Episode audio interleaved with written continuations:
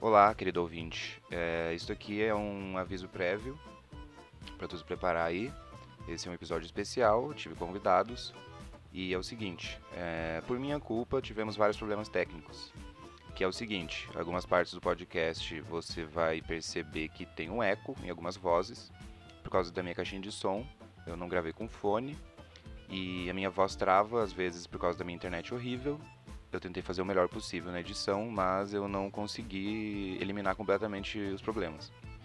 Então é só pra tu ficar ligado e dar play com consciência de que não tem a qualidade impecável de áudio que o podcast costuma ter, mas como gravamos 2 horas de conversa, eu não ia jogar tudo isso fora, né?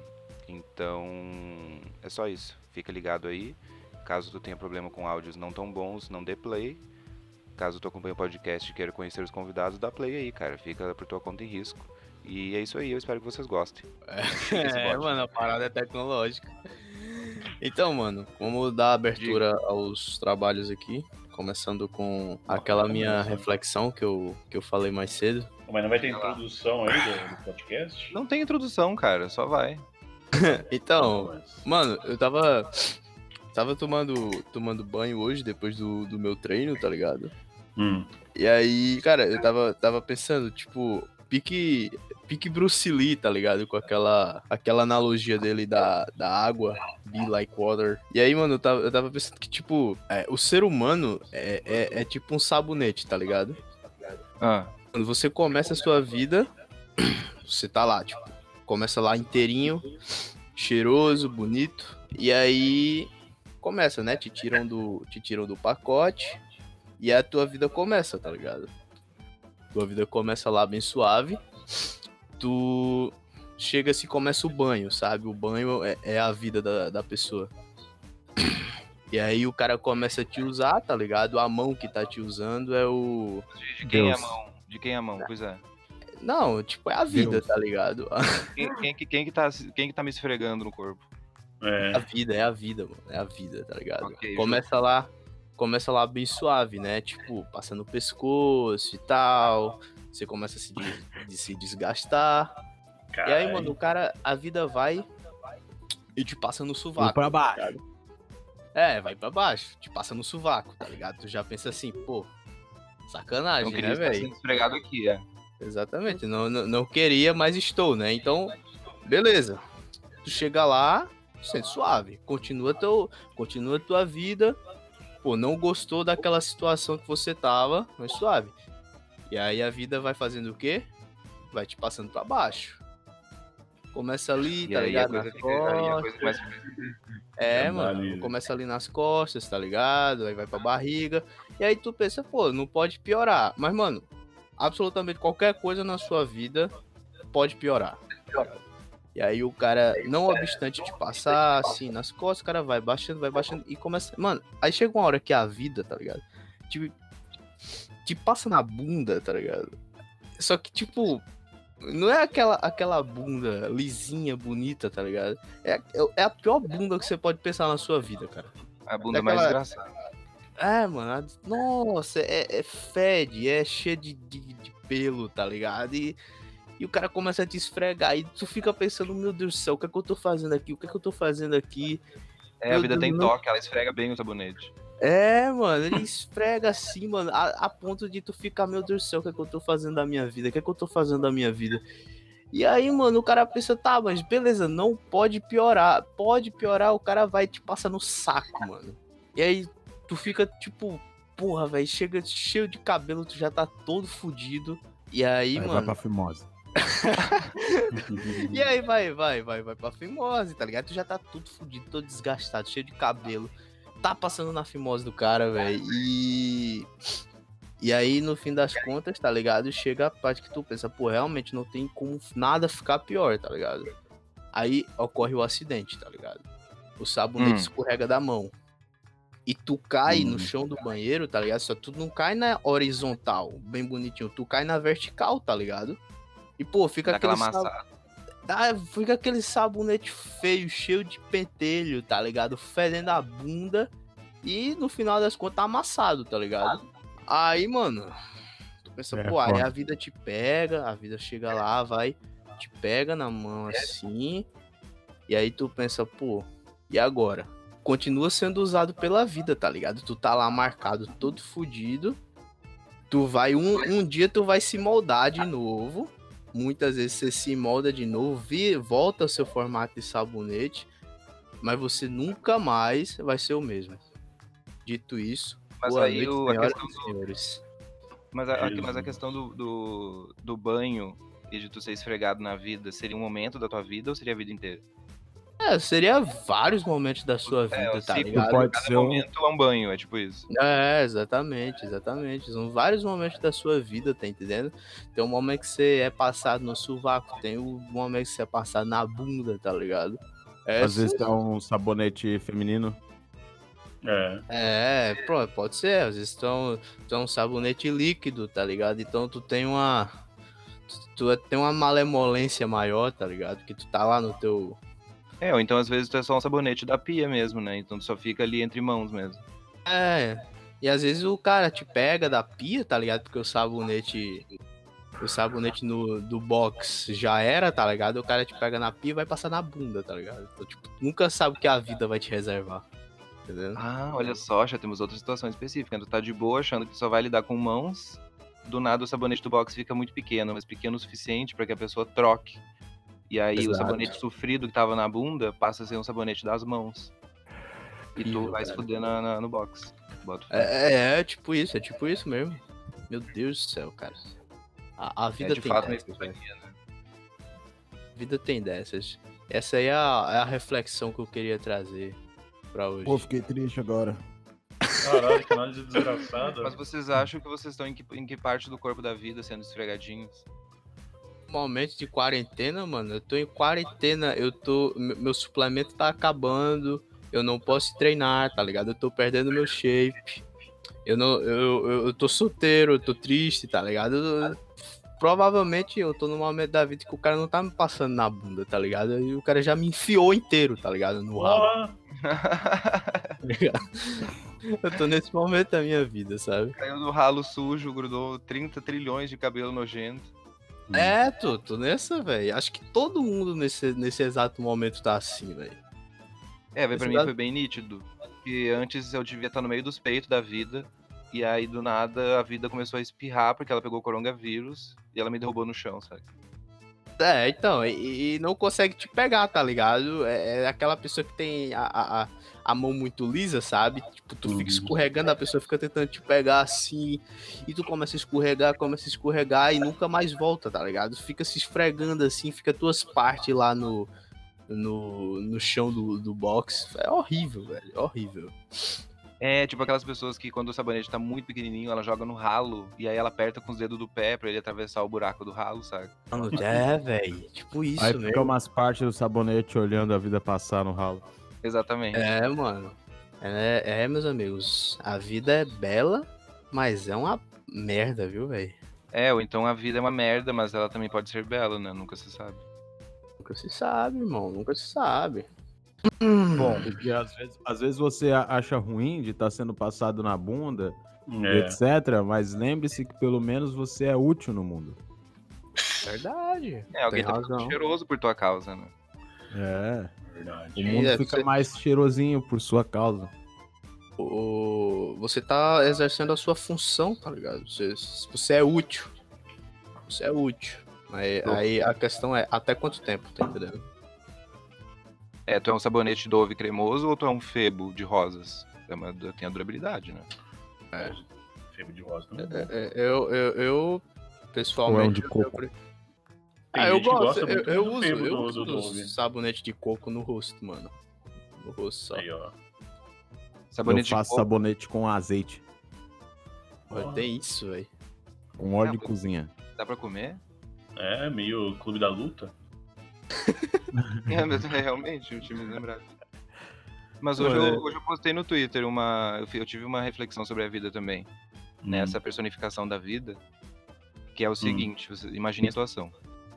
Vocês estão sentados numa cadeira, e a cadeira não é confortável, cadeira de madeira dura, e tu tá amarrado nessa cadeira. Mas, tipo assim, um marinheiro amarrou. Tu não vai sair dali. É uma corda grossa e tá muito apertada.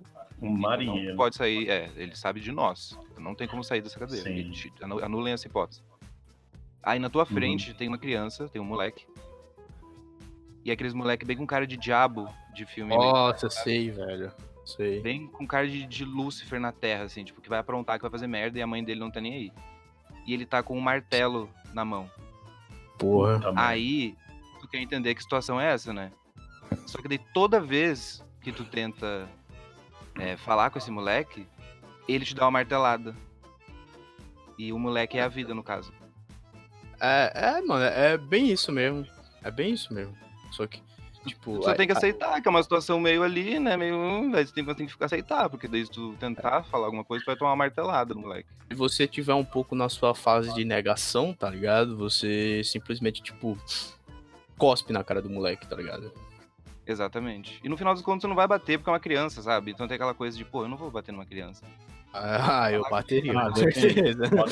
Tem criança que merece, cara.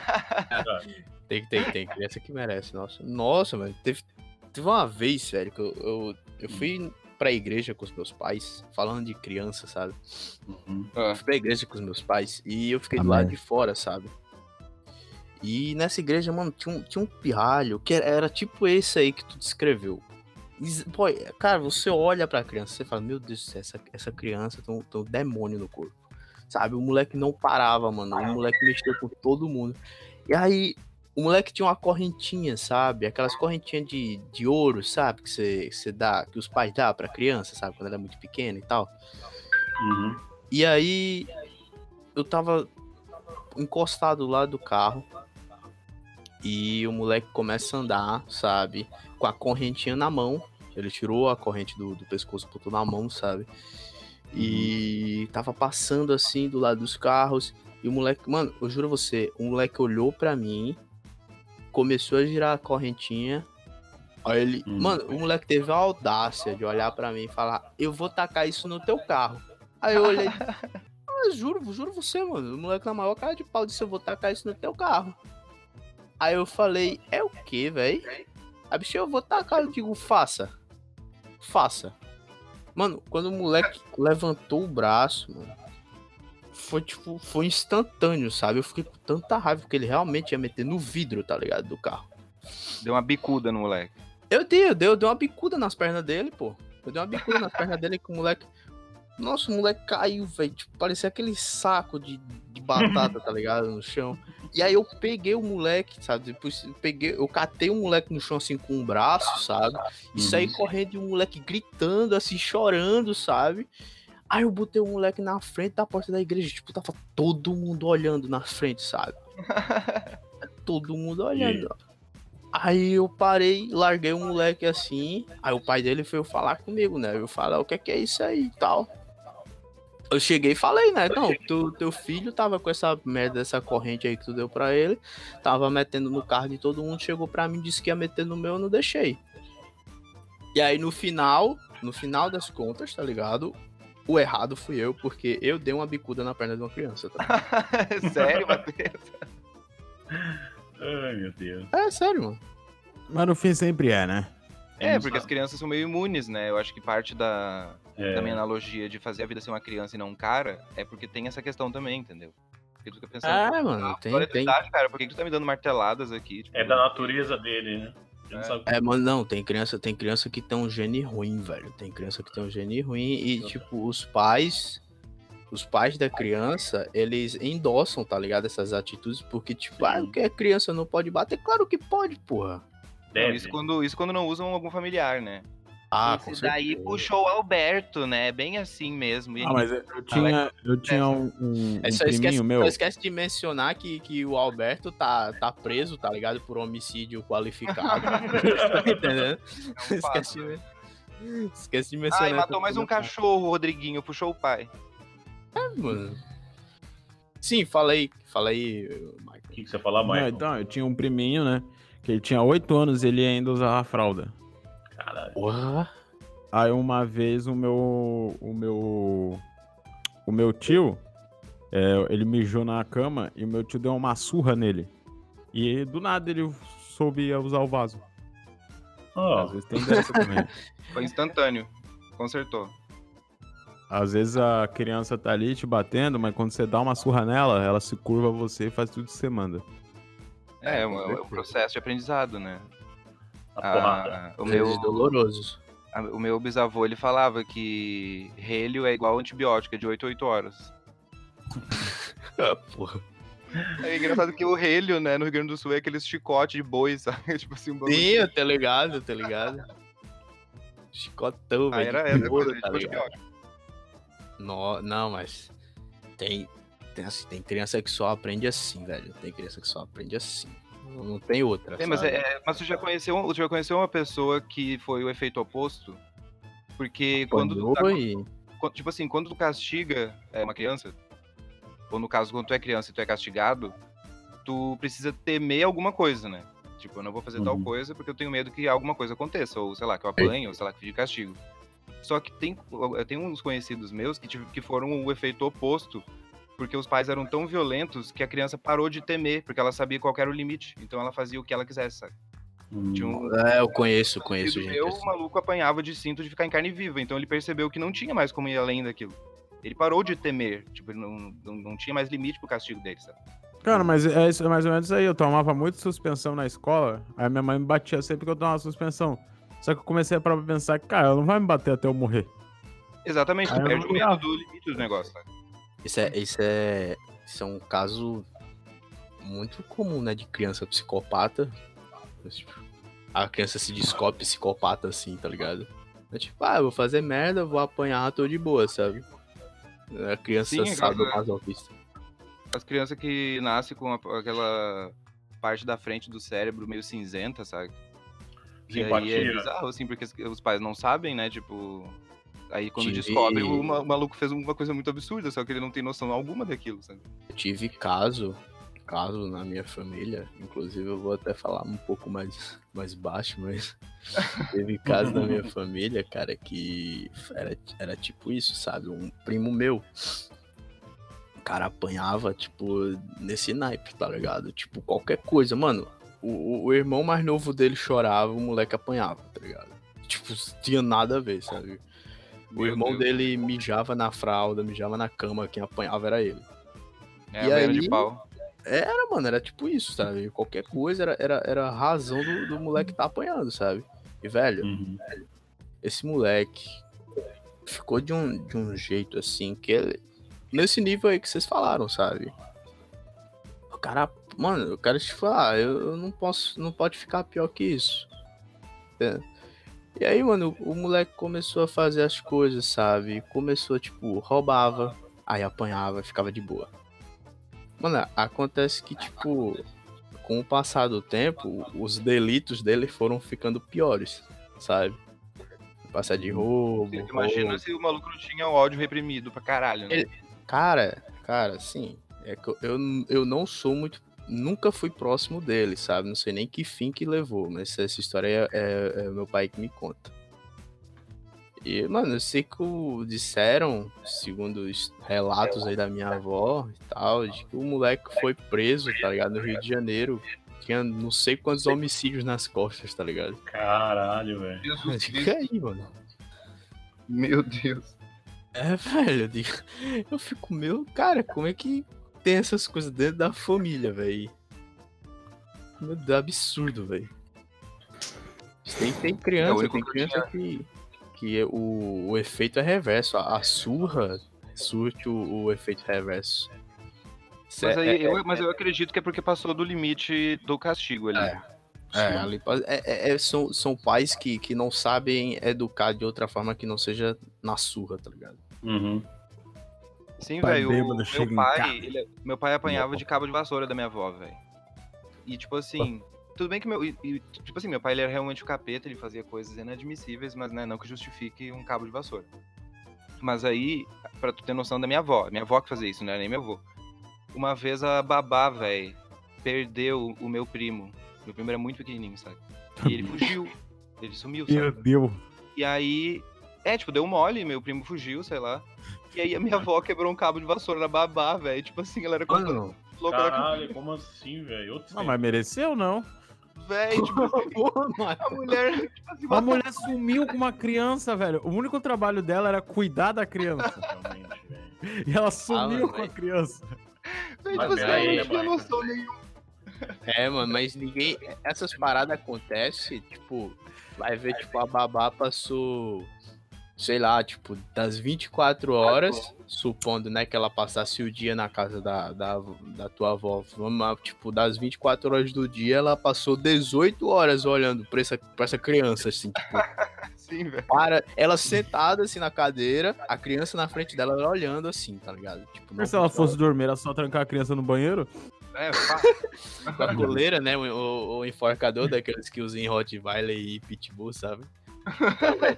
Mas é isso, mano. Você tá lá olhando a criança, velho, tipo, 100% vidrado. Mano, você pisca o olho. É questão... Não, juro a vocês, velho. É questão de você piscar o olho, a criança some, velho. A criança some e tá fazendo alguma merda, sabe? É por isso, eu entendo o lado da babá, tá ligado? Você quebrar um cabo de vassoura na mina por causa disso é sacanagem. Não, mas não tem ninguém defendendo minha avó, não. Tipo assim, ela foi... Porra, era no caso. Tá merda, hein? Sim, se qual assunto polêmico que a gente vai tratar agora? O detox. Deixa eu pensar num assunto polêmico. Ah, o Mandetta. Nossa! Que, mano, é assunto polêmico, Mandetta, sei nem quem que é esse. Polêmica bosta, hein, Michael? Falar de política, né? Sempre quer ser cancelado, garoto? Sempre dá briga, né, velho? Sempre dá briga, nunca... Não dá, velho. Alguma coisa do BBB aí, Michael. Oi? Alguma coisa do BBB. Ah, fala do pior aí, fala do pior. Tô de saco cheio já do BBB, mano. Pra quem que assiste BBB, velho? Eu só assisto pra acabar de uma vez. Ninguém assiste BBB, velho. E vocês assistem Soltos em Floripa? Foi super top o último episódio. Pelo amor de Deus, velho. Eu juro assim, eu odeio a minha vida, cara, mas não a ponto de assistir Soltos em Floripa, tá ligado? Eu tentei, mas eu não tanquei 10 minutos daquilo. Eu fiquei, tipo, passando mal fisiologicamente. Assim, alguém me explica o que é aquela merda? Tipo, um monte... É um reality show de Floripa que, tipo, o objetivo do reality show é fazer você odiar todos os catarinenses, tá ligado? Eu não consigo pensar em outra coisa. Mas nem são catarinenses, pô. Não, velho, do Brasil inteiro. É, boa, só tão em Floripa. Não deu em Floripa, aí é basicamente isso, os caras se juntaram e falaram, ó... O objetivo foi tirar a vontade de você ir pra Floripa, é isso.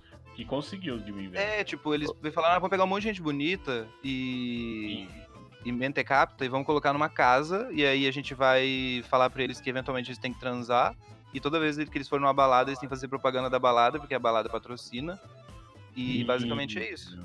É gerar situações constrangedoras, sequenciais também. Uma festa aqui da minha cidade. E as pessoas assistem isso. Assistem, mano. É a Pablo Vittar e a MC Carol que apresenta. Caralho, velho. Só melhora. É só ícone. É tipo, tem gente fazendo, tipo, comentário em off. É tipo isso. Caralho, assim, parabéns. Pronto, então, beleza. O objetivo da parada não é fazer você odiar os catarinenses, é fazer você odiar a Floripa. Pronto. Realmente conseguiu. Parabéns. Mano, eu peguei ódio daquela série. Eu acho que qualquer pessoa que assiste Twitch aqui vai entender por quê, mano. Porque, tipo, cara, a propaganda dessa porra, ela passa a cada 5 segundos na Twitch, velho. A cada 5 segundos. Eu vou ser, tipo, 35 ads que aparecem na Twitch. Tipo, 36 ads soltos em Floripa. Nossa, você eu vi que a galera comentou que tem a musiquinha, né? Eu nunca vi. Mano, isso que é vida. Mano, um saco. Tipo, você fica. Eu vou ver essa merda só de raiva, sabe? Só pra me odiar, só pra me odiar. Vocês viram no Amazon? Como é que fala? Amazon Prime, eu acho. Amazon Prime. É que mesmo tu pagando, aparece propaganda. Eu acho isso ridículo, mano. Sim, porque cara. Porque você tem que ser sub, tá ligado? Do canal pra não pegar propaganda, o que eu acho absurdo também. Não, tipo, no próprio Amazon Prime, tá ligado? Ah, é? No próprio Prime Video, passa propaganda. Ah, velho, mas é uma micro propaganda. Não, mas não dá pra pular, é um minuto, tem que ficar esperando. Não, tá louco. Ficar esperando, tá louco? Não, o Michael tá doido, velho. Você tá louco. Ah, tá, da minha TV não dá pra pular, então. Da sua TV não dá, velho, cara. Comprou aquelas TV, a Smart TV barata nas Casas Bahia, tá ligado? Caralho. 64. Aquelas que trava, tá ligado? Uma TV que trava. É, tu aperta o botão no Netflix e vai mijar, porque ela tá pensando, sabe? Graças a Deus, eu nunca tive uma TV assim, velho. Caralho. Mas vocês viram a propaganda daquele... É tipo um Soltos em Floripa, só que do Netflix? Sim, cara. Não, que se... Tá brincando, tem? É o completo inverso, tá ligado? Você não pode transar. Aventura, né, sexual. Você não pode fazer nada. É a nova, né? Que saiu. Que tá na home, não é? É, exatamente aquela. Mas como que é essa daí, velho? Esse do... Então, é o que eu tô falando. É o extremo oposto de Soltos em Floripa, tá ligado? Você não pode... Celibatários em Floripa, é isso? É tipo, padres em Goianésia. É MGTOW em Floripa, tá ligado? MG Towers de Sampa. Você perde o dinheiro, tá ligado? Por qualquer atividade sexual que você faça durante o programa. What the fuck? É, mano, assim, quanto mais você fizer... Aí os caras pegam e botam, tipo... Os caras que eles sabem que, obviamente, não vai conseguir, tá ligado? Aí, pra dar aquela... Como é que o cara não consegue, né, mano? O cara, ó, tu vai receber dinheiro se me tu bota... sem fazer qualquer atividade sexual. E o cara... Eu preciso fazer uma atividade sexual. O cara é assim. Mano, se me bota numa parada dessa aí que eu saio milionário, mano. Eu tenho o poder de fazer qualquer mulher brochar, velho. Em questão de segundos, assim, cara. Tá fidelizando fãs, né? É, mano, tá naquelas, né? Vai que alguma paga pra ver, sabe? A mina manda uma mensagem. Eu vi naquele podcast. Duvidei muito, hein? Tô duvidando até agora. É verdade? Isso aqui que você falou? Não. Uma provocaçãozinha, né? Aquelas piadinhas autodepreciativas, sabe, cara? Melhor tipo de humor que tem, velho. Melhor. Ah, era, velho, né? O quê? Era o melhor tipo de humor que tinha, até apareceu os XXX Tentação. O Michael fazia muito disso antes, lembra? Eu fazia antes de virar meme, mano. É real. O Michael era um... hipster. Não, mas ali era porque era uma parada engraçada, sabe? Só que aí os caras conseguiram saturar isso de um jeito, velho, que nossa senhora. Como que chama aquele maluquinho lá, ó? Acho que é Paulo que faz isso. Um cara que faz esse tipo de humor, às vezes. O cara que comeu comida... João Paulo, é João Paulo. Da panelinha. Aquele moleque que foi preso, mano. É o Vão Se Fuderem? Não, é o cara... Não, é aquele... Minha vida é uma merda. É... Eu sou um bosta, meu irmão. Ele comeu a comida do ralo, lembra? Nossa, velho. O que é que os caras não fazem por... Qualidade, né, cara? Que os caras não fazem por dinheiro. Cara, uma vez o Blusão procurou barata na casa dele e comeu. Ah, mas ali é... web, né? É. Mano, o Inferno... O Blusão gravou... 27ª camada, velho. Meu maior medo é acabar igual o Blusão, mano. Completamente louco, sem dente em casa. É. Fazendo pornô com mina estranha. Tomando banho de água fervendo, se queimando todo. O cara é muito épico, velho. Mano, vocês lembram disso, cara? Ele ficou com a cara toda cagada, mano. Mas não tem como piorar ali, né? Então. Você lembra que uma vez. Faz como tanto fez. Vocês lembram uma vez que foram na casa dele e trancaram ele pra dentro? Com um cadeadão? Não, velho. Trancaram o maluco pra dentro, velho. Essa eu não sabia, não. A galera fica perseguindo ele, ia na casa dele, chamava. Pediu um monte de pizza pra casa dele. Aí uma vez ele pegou e botou um monte de câmera, mano. Gastou dinheiro em câmera e ficou procurando as pessoas, fica vendo ele. Meu Deus do céu.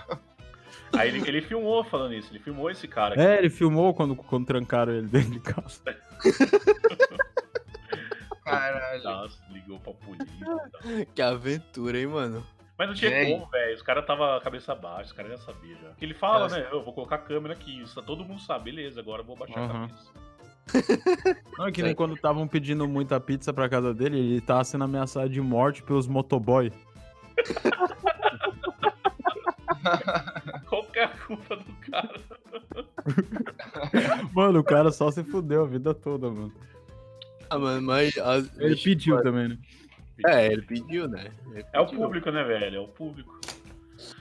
Mas, tipo assim, como que seria o nome daquele nicho, né? É tipo, é quase sadismo, né? Tipo, ah, eu quero ver um ser humano que quebrou. Eu quero ver como é que ele funciona agora. Sabe? Sim, e aí eu assisto. Cara, eu acho que é isso aí mesmo, mano. Os caras devem se sentir bem de ver ele na merda, mano. Tipo, é tipo o que os caras faziam, tá ligado? Eu não tinha, na Segunda Guerra, os japoneses lá tinham um campo de concentração que os caras, tipo, era sadismo puro, tá ligado? Não servia de nada, só pra torturar e fazer uns experimentos bizarros com os caras, tá ligado? É tipo isso, sabe? Aquele médico nazista também fazia isso. É isso, mano. Colocar cabeça de cachorro, não sei aonde, essas coisas doidas. É verdade. Tinha um maluco, não sei se ele era russo, que ele colocou duas cabeças num cachorro. É, mas ele fazia com judeu também. Tinha duas cabeças. Caralho, não sabia. Tinha, mano. É, mano. Você com metal, né? Dá um pouco de poder pros caras, velho. Os caras ficam absolutamente loucos. Véi, mas falando nesse bagulho de colocar um monte de câmera numa casa... Nos meus tempos gloriosos e sombrios que eu entrava em buracos na internet, eu lembro uma vez, tinha mandado um link falando que, eu não lembro se isso era no Japão ou na China ou em algum lugar assim, tipo da galera olho puxado, sabe? E aí a onda era que tu, pelo link, tu podia acessar várias câmeras de uma casa, de um apartamentinho bem pequenininho, e no apartamento tinha tipo quantidades enormes de comida e água estocada. Tu via, assim, num canto do apartamento, e tinha uma mulher vivendo lá dentro. E aí a vibe era que a galera falou que ela foi trancada naquele apartamento, e tem esses links na internet pra tu assistir a vida dela, ela fazendo as coisas dela. E aí, tipo assim, podia ver tudo, o quarto, podia ver a sala, ela sentada, tipo, num travesseiro no chão com sei lá, mexendo alguma coisa. Caralho. E aquele monte de comida estocada, e aí, velho, eu entrei naquilo lá, eu vi as câmeras, e eu fiquei tipo, véi, what the fuck, sabe? Porque tem um horário aqui do lado, tem a data, tipo, isso aqui não parece um vídeo que eu dei play, sabe? Isso aqui parece uma live, sabe? Foi bem doido. Louco, tu acha mesmo que a mulher foi trancada ou... Eu não sei de nada. Eu também não duvido nada. Japonês ficar trancado em casa é segunda-feira, velho, porque não tem aquela galera que fica trancada, não sai do quarto por meses. Como é que é? Hikikomori? Aquela galera que não sai trancada, eu achei que tava falando de mim, sabe? Então, aí, ó. Preciso ir no Japão, não, pô. Tem um bem aqui, tá ligado? Não, mas é, ó, velho. Então, os mas caras tem são cada coisa, galera, né, que tiver na internet. Ah, mano, sim, só tem coisa desse nível. É daí pra pior, sabe? Internet é um poço de radiação ambulante, sabe? Bem, mas nessas vibes de buracos da internet, deep web da vida, um bagulho que eu nunca consegui processar direito é que a internet, a surface, né, que a gente usa diariamente, ela corresponde a uma parcela muito pequena da internet total, sabe? É difícil de visualizar na cabeça. É que isso daí é mais, tipo, distorcido. Analogia, sabe? É analogia. Não, mas é assim, tipo, os caras falam assim, a internet que a gente vê é a menor parte, a maior é a que não vê. Só que, tipo assim, a que a gente não vê é coisa oculta, tá ligado? Tipo, e-mail, por exemplo. E-mail é uma parada que não tem acesso pra todo mundo, entendeu? Então já conta. Grupo do Facebook que é fechado, já pode ser contado. Então, eu achava que considerava como um todo a surface. Não. A Deep Web é bem menor, assim, não é essa monstruosidade que falam. E tipo, sem falar que a maioria são uns sites criptografados, tá ligado? Que hoje em dia, qualquer pessoa que veja um vídeo no YouTube consegue acessar. Né? Aquela coisa bizarra de, tipo, 2013, quando a galera descobriu que existia, sabe? Deep Web, E hoje em dia, mano, vários sites de coisa ilegal, tudo cai, velho. Não é mais como antigamente, sabe? A maioria. Os caras fazem isso, tipo, vende coisa ilegal por, tipo, Mercado Livre, pô. No WhatsApp. No WhatsApp, mano, é. WhatsApp não precisa mais de Deep Web pra isso. E o WhatsApp é criptografado, tá ligado? Só pagar as mensagens da polícia. Mano, tipo... Fala aqui na Deep Web, velho. Já era, velho. Pra que tu vai usar Deep Web? Deep Web, tipo, se tu quer aqueles cara Ed, tá ligado? Que fica querendo dar, tipo... Sim, velho. Vai comprar carne humana... Se quiser um órgão, né? Mano. Tipo isso, velho. Deep Web é a parada, assim, ou pra quem gosta mesmo, sabe? Ou pra aqueles cara que ainda tá no hype, sabe? Tipo, existe uma parte oculta da internet, sabe? Não é aquele bicho de 7 cabeças que a galera passou, tipo, 6 meses fazendo vídeo, sabe? Pra morrer. Cara, véi, é porque, tipo assim, tu tem que ter um certo conhecimento pra tu saber navegar dentro, sabe? Porque você não pode cair nesses link quebrado, manda pra coisas que tu jamais pensou que existia na tua vida diante dos teus olhos, não vale muito a pena. Tem muito, tinha muito site, quando ocorreu esse hype, tá ligado? Da galera descobrindo a Deep Web, né, entre aspas, eu me lembro que tinha muito site que era, tipo, phishing, tá ligado? Uhum, sim. Que era, tipo, pros bestas entrar, tipo, site de venda de arma, de venda de droga, não sei o quê. Começou um site bem bizarro, sabe? Na própria Deep Web mesmo, os caras falavam que, por exemplo, tinha negócio de assassino por aluguel, os caras faziam um site fake pra pegar essa galera, né? Pra pegar a galera, mano. Aí os caras entravam, os caras tinham acesso a IP ao computador dos caras, tá ligado? Só que os caras não faziam porra nenhuma. Vai fazer o quê, mano? Com sabe? Aí teve muita gente pegando vírus, tá ligado? Entrando nesse site de phishing, de hate, sabe? Cara, eu queria achar o link que uma vez eu... Saco, velho. Esse tipo de coisa é um bagulho que eu queria ler de novo. Era do maluco que foi preso não faz muito tempo. E ele tinha, tipo, um império na internet, assim, sabe? Era o site de drogas? É o Silk Road. Eu lembro desse. Não, eu lembro teve desse. Esse também, mas era um bagulho mais bem ultra caralho, assim, sabe? Porque é uma parada mais bem organizada que aquilo, velho. Mano, teve, sabe, acho que foi o Silk Road mesmo, não sei se foi um desses sites grandes aí de venda de alguma coisa legal, mas foi pego de um tanto de tão ridículo, porque assim, vamos contar que fosse o Silk Road, que eu não vou ter certeza se é ele mesmo, mas o cara tava lá, ninguém sabia como pegar, porque é deep web, o cara sabia como vender as paradinhas sem ser hackeado e tal. Aí um cara lá, sei lá, do meio lá, das investigações, falou assim: vou tacar Silk Road no Google e colocar a data que ele foi criado, porque ele sabia mais ou menos quando foi criado.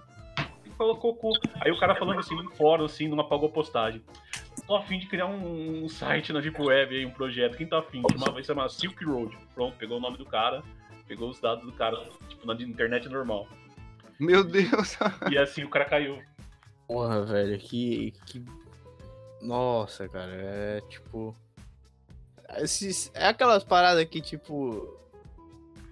Quando o cara tá lá preso, sabe? E é o vacilo mínimo, né, cara, que você não pensa. É, né? Mano, que tipo, o cara... Imagina, o cara tá lá preso, sabe? E os caras sabem que o cara era um manda-chuva, sabe? Aí chega os caras pra entrosar assim na prisão. E aí, velho, como é que você foi preso? Aí o cara, porra... Se eu te contar, tu não acredita, sabe? Tá ligado? Uma história muito engraçada, sabe? Eu queria fazer um blog. Não foi o Al Capone que foi pego por causa de imposto? Pegação de imposto.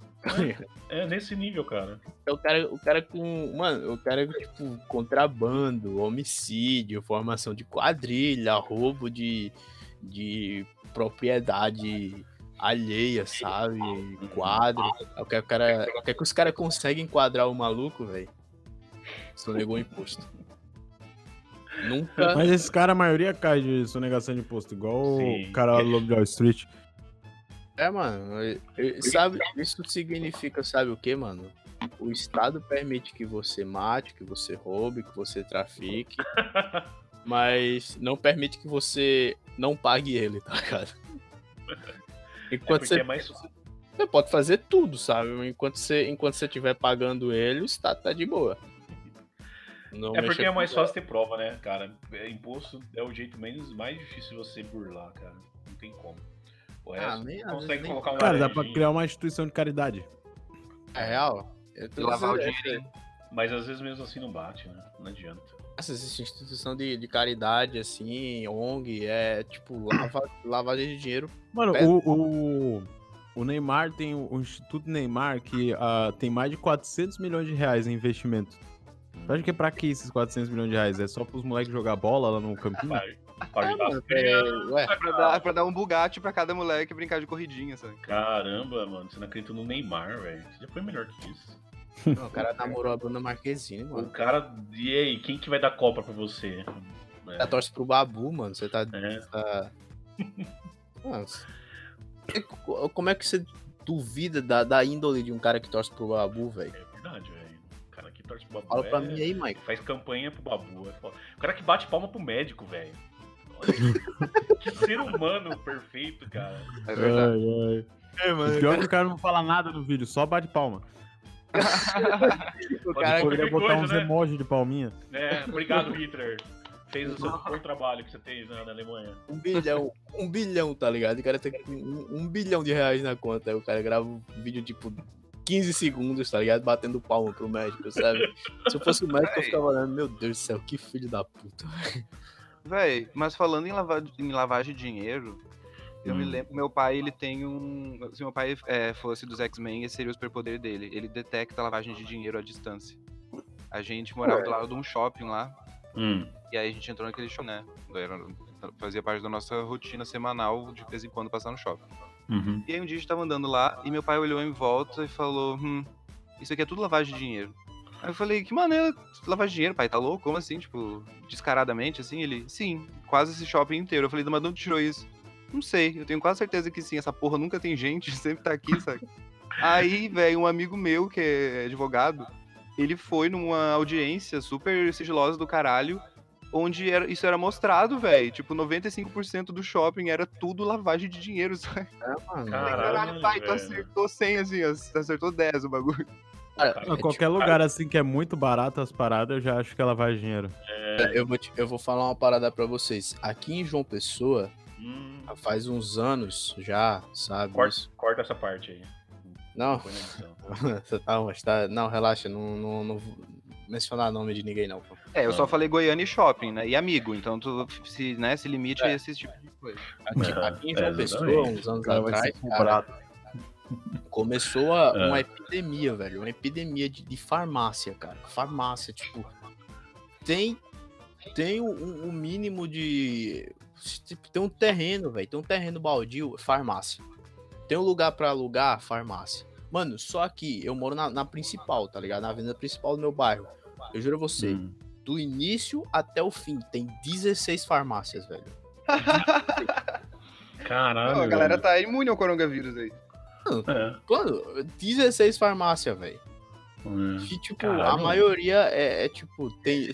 É duas de cada, tá ligado? Duas de cada empresa, tá ligado? Mano... Isso só no meu bairro, sabe? Nos outros bairros lá, vai bater lá pra banda da praia, sabe? Tem outras 20, 30, sabe? Mano, eu nunca vi uma cidade ter tanta farmácia na minha vida, velho. Aí eu tava conversando com meu pai, exatamente. Meu pai chegou e falou, disse, isso aí tudo é lavagem de dinheiro, pô. Véi, isso é coisa de pai, né? Eu acho que depois o homem, depois de 50 anos, ele liga e se clica, assim, ele identifica o bagulho, ele sente. Mano, depois eu acho que é porque, tipo, o cara chega nos 50 anos, tá ligado? Ele provavelmente já tentou sonegar imposto, sabe? Não conseguiu. Aí, tipo, sabe? Ele fica naquelas piras, tá ligado? Tipo, já sabe detectar. Mano, e é tudo lavagem de dinheiro, velho. Tipo, eu tenho o dono daquela drogaria... Não sei se era Big Ben, alguma coisa assim, não sei se vocês conhecem. Big Ben ou era Globo, não lembro. Uma dessas duas aí, o cara foi preso, pô, na Lava Jato, não sei que fase da Lava Jato, porque, tipo, o cara tava usando as farmácias dele pra lavar dinheiro, mano. Não tem outra não, velho. Mas, velho, a lavagem de dinheiro, se tu analisa o processo de como que tu faz ela, não é, tipo, se tu faz direito, é muito difícil de pegarem, né? Eu não faço assim. Se tu consegue fazer com cuidado, velho, tu consegue fazer isso por muitos anos de boa. Só que eu acho que a galera se empolga muito, sabe? O problema é que quando pega, é retroativo, né, cara? Você tá fudido. O problema é quando começa a entrar o dinheiro, muito dinheiro de verdade. Você precisa fazer igual no Breaking Bad, cara. Os caras não. Aqui, tá ligado? No Breaking Bad, os caras não conseguiam, né? Por isso é massa tu ter um negócio que realmente funciona, daí dá pra lavar pra caralho. Ah, mesmo assim, mas a ganância... Você constrói tipo um shopping, tá ligado? Nossa, imagina que maravilha. Um shopping, você constrói 16 farmácias aqui, sabe? Tipo, vazia, né, velho? O cara tem que começar... a botar o espírito empreendedor dele, sabe? Ou o cara bota pra rodar, velho, o cara já era, filho. Mas tem que ter uma cabeça boa pra você não passar do limite de um de outro, né? Nossa, meu Deus. Sim, tem que ser tipo um número muito realista pra que não gere suspeitas. Exatamente, cara. Aquelas farmácias de bairro, tipo Pablo Escobar, quando começou, o cara fez uma companhia de táxi, sabe? Tipo, uma companhia de táxi que, tipo, era quase numa garagem, tá ligado? E, tipo, a companhia de táxi do cara com 5 táxis rendia 2 milhões de dólares no mês. Um pouco suspeito, né? Ou então o cara tinha os taxistas mais efetivos do mundo, sabe? As duas, $1 milhãozinho por cada um. Mano, falando em lavagem de dinheiro, eu lembrei aqui de uma certa empresa que vocês, quando eu falar, vocês vão saber qual é. E dizia que vendia suplemento, sabe? E botava pra altas pessoas pra vender também, dizer que era muito rentável. E vocês se lembram disso? Sabe que empresa que eu tô falando? Se for de... Não é suplemento, tá ligado? Os caras vendiam um shakezinho, tá ligado? Sabe? Tem tantos, né? Tem tantos, mas essa daí é a mais famosa. Os caras socava aquela propaganda de que, tipo, se tu começa a vender isso, velho. Se tu começa a vender isso, tu vai ficar rico, não sei o quê. E eu conheci um cara, velho. Na verdade, não conheci, sabe? Fiquei sabendo da história.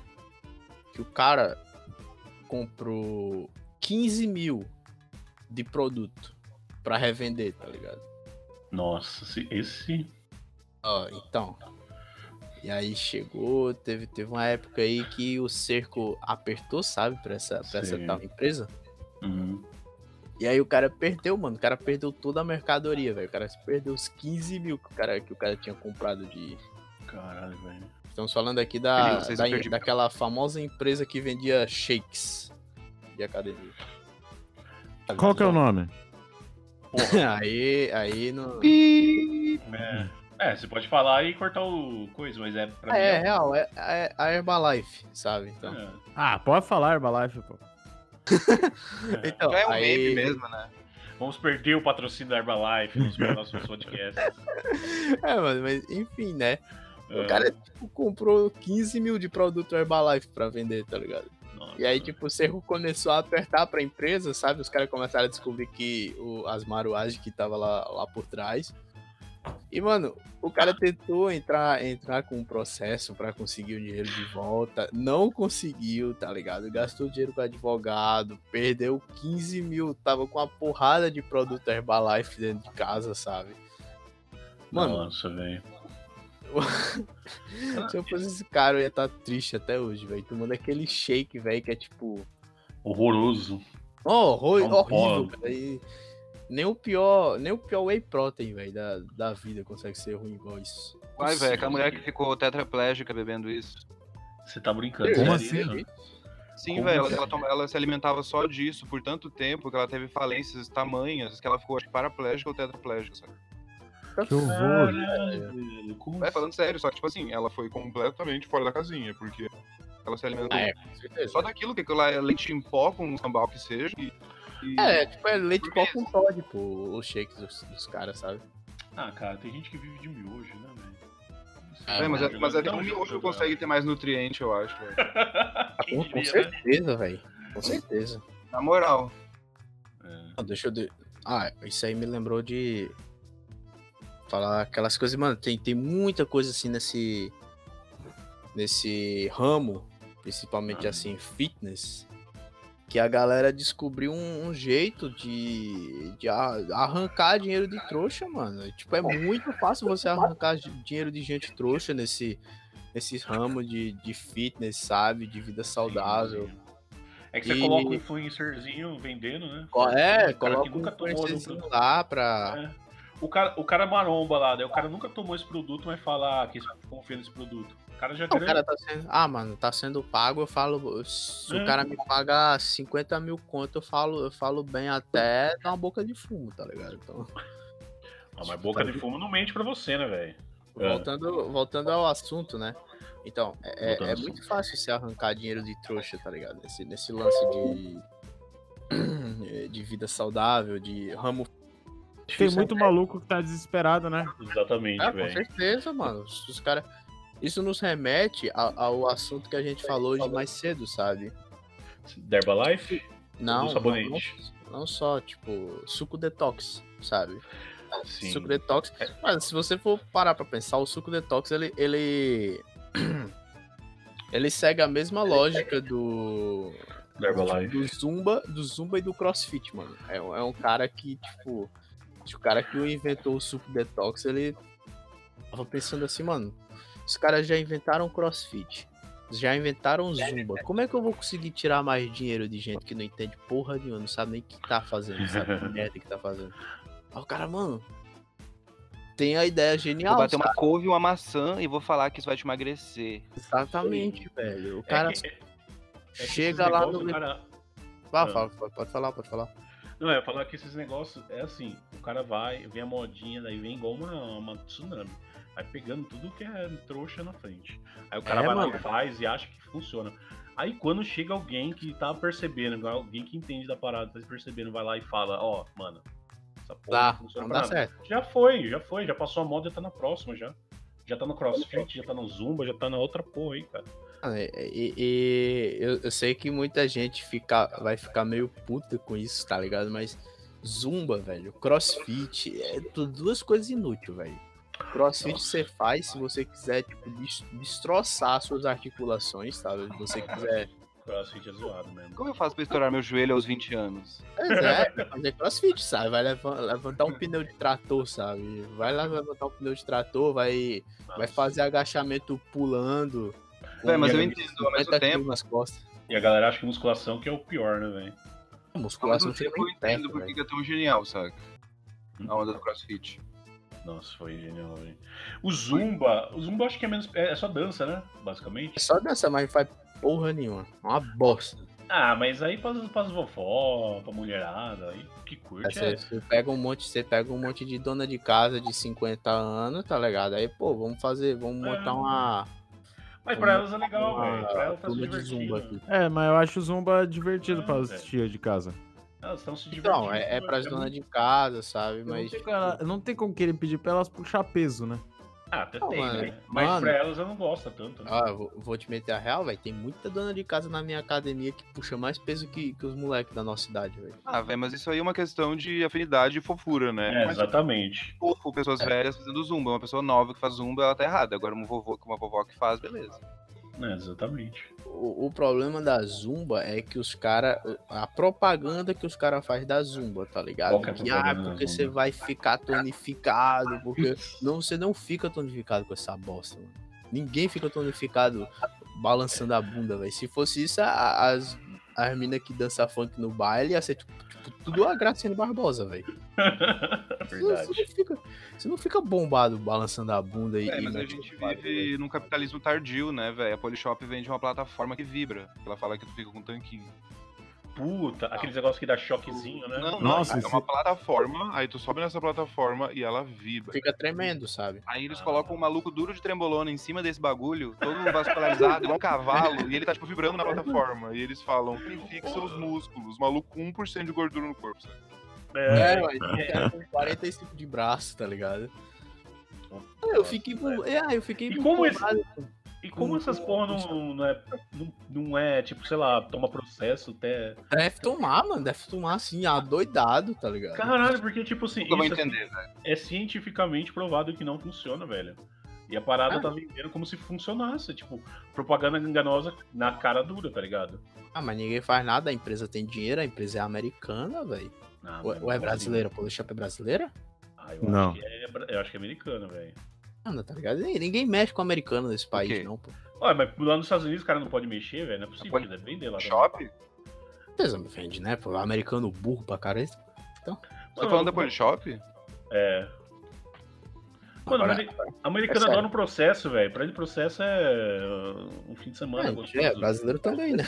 É, isso é verdade. Mas, mano, na moral, velho, eu nunca vou entender, velho. Nunca vou entender o lance dessa galera com suco detox, com CrossFit, cara. Mano, CrossFit. Eu fico indignado, velho. Eu tô, sei lá, eu começo eu começo o meu dia bem, sabe? Eu acordo, levanto, vou comer meu omelete. E aí eu penso, meu Deus, como a vida é perfeita, como a vida é linda, sabe? Eu começo a admirar o mundo e todas as coisas ao meu redor. E aí, tipo, eu abro o Instagram, velho. Eu abro o Instagram de 8h30, 9 horas da manhã, sabe? O maior erro que eu faço na minha vida. E aí eu vejo os caras, mano. Os caras estão praticando crossfit, velho. Eu fico, meu Deus do céu, como eu odeio a minha vida e o mundo, sabe? Não dá, velho, não dá. Simplesmente não dá, intancável. Isso é um ódio mesmo pro CrossFit. Claro. Genuíno. Deus, mano, os cara te cobram 150 conto pra tu fazer o que tu faria de graça no exército, velho. Só falta o carpim quintal. Não, né? E tu paga tipo R$350. É absurdo o preço. É absurdo. É, mano. É, tipo... Não, e porque o CrossFit, é uma marca, né, velho? Ele é mais caro que o... Exatamente. É. E é aí que tá a genialidade do bagulho, velho. É igual aquele yoga método de Rose. É a mesma vibe.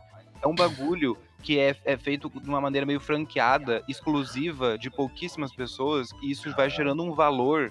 E aí o bagulho é todo baseado num letreiro imenso. E alguém, um instrutor que faz coisas que tu nunca vai fazer na tua vida, ele tá gritando do teu lado e tu tá numa equipe. É um bagulho, uma gincana. É uma gincana do caralho. Por isso que a galera vicia, sabe? É, mano, é real. Então o CrossFit Tem o site oficial do CrossFit, velho. No site oficial do CrossFit, eles têm um aplicativo do CrossFit, velho. Tu coloca todos os teus tempos, tu coloca o teu peso, tua idade, tu entra num ranking mundial, velho. Tu tem acesso a isso no teu celular, tipo... Então, é porque o cara se sente inserido dentro de uma, meio que uma comunidade. Vai pro exército, então, velho. É uma comunidade, tipo, tu pode viver CrossFit, sabe? É o videogame, então, é o videogame da vida real. É, mano. O game da vida real, velho. Tipo, vê o jogo da habilidade no inteiro, a hora que tu quiser, sabe? Olha lá que beleza. O CrossFit, então, é o iPhone dos exercícios, é isso? É, mano, é. É Apple dos exercícios. É Apple, né, cara? Tu paga o cara pra uma parada. Porra nenhuma e ainda é caro. É Apple dos exercícios. É pra porra nenhuma e é extremamente caro, mano. Véi, tu tem que fazer check-in no aplicativo do CrossFit antes de ir pra aula, pra avisar no dia que tu vai pra aula, porque os negócios estão tão cheios de gente que eles fazem rodízio de gente. Então, pelo aplicativo, já dá pra ver se a sala tá cheia, sabe? Caralho, e aí tu não vai ter peso pra levantar e aí não vale a pena tu ir. Simplesmente tu sabe que não vai porque tu não deu o check-in na hora certa, sabe? Teve uma vez, cara, que eu peguei uma briga com a mina na faculdade, porque eu tava falando mal de CrossFit, mano. Tava falando mal de CrossFit dentro da sala e ela chegou assim e falou pra mim: você não sabe de nada, você não sabe... Mano, a mina ficou indignada, porque eu tava falando que CrossFit era uma bosta, sabe? E tipo, essa mesma mina vive reclamando que tá com dor nas costas, tá ligado? Que tá com dor em todo quanto é canto, né? Dentro da universidade, mano. A mina tem... Um dia a mina tem dor no joelho, um dia a mina tem dor na coluna, depois tem dor no ombro, mano. E, tipo, a mina é extremamente viciada, cara, em CrossFit. Aí, quando ela reclamar, você manda o meme do Neymar batendo palma, pra ela reclamar.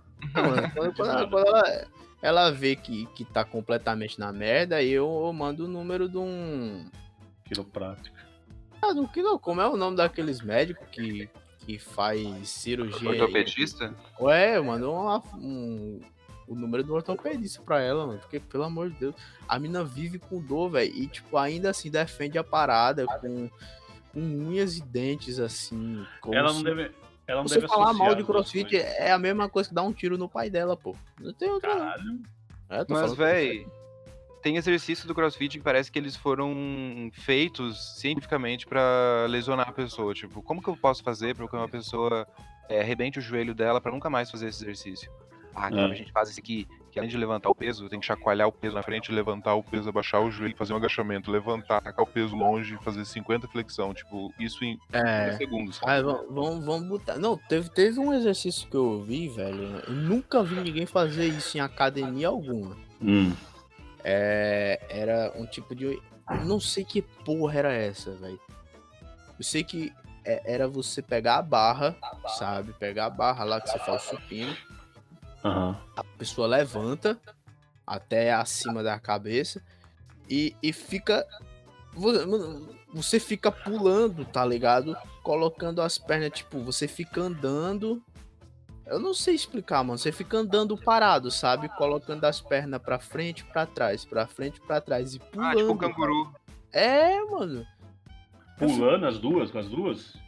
Tu fica, é, tipo, mano, porque, como tipo... tu pula e dá um passo, mas aí tu fica no mesmo lugar.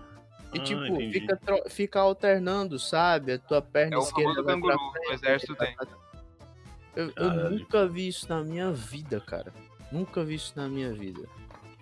E, mano, era bizarro, velho. Era bizarro o exercício. Muito bizarro, nunca vi. Um exercício de alta performance, né?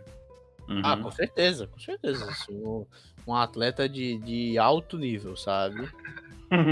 Você fazer isso sem peso, beleza, sabe? Mas você tá fazendo isso com 50 quilos erguido em cima da tua cabeça, tá ligado? O que é que você espera conseguir com isso, além de cometer suicídio e quebrar o teu pescoço? Mas, Matheus, tu já viu o vídeo do Montanha, que ele acompanha o treino de crossfit da mulher que ganhou a premiação mundial lá de Fitness Woman?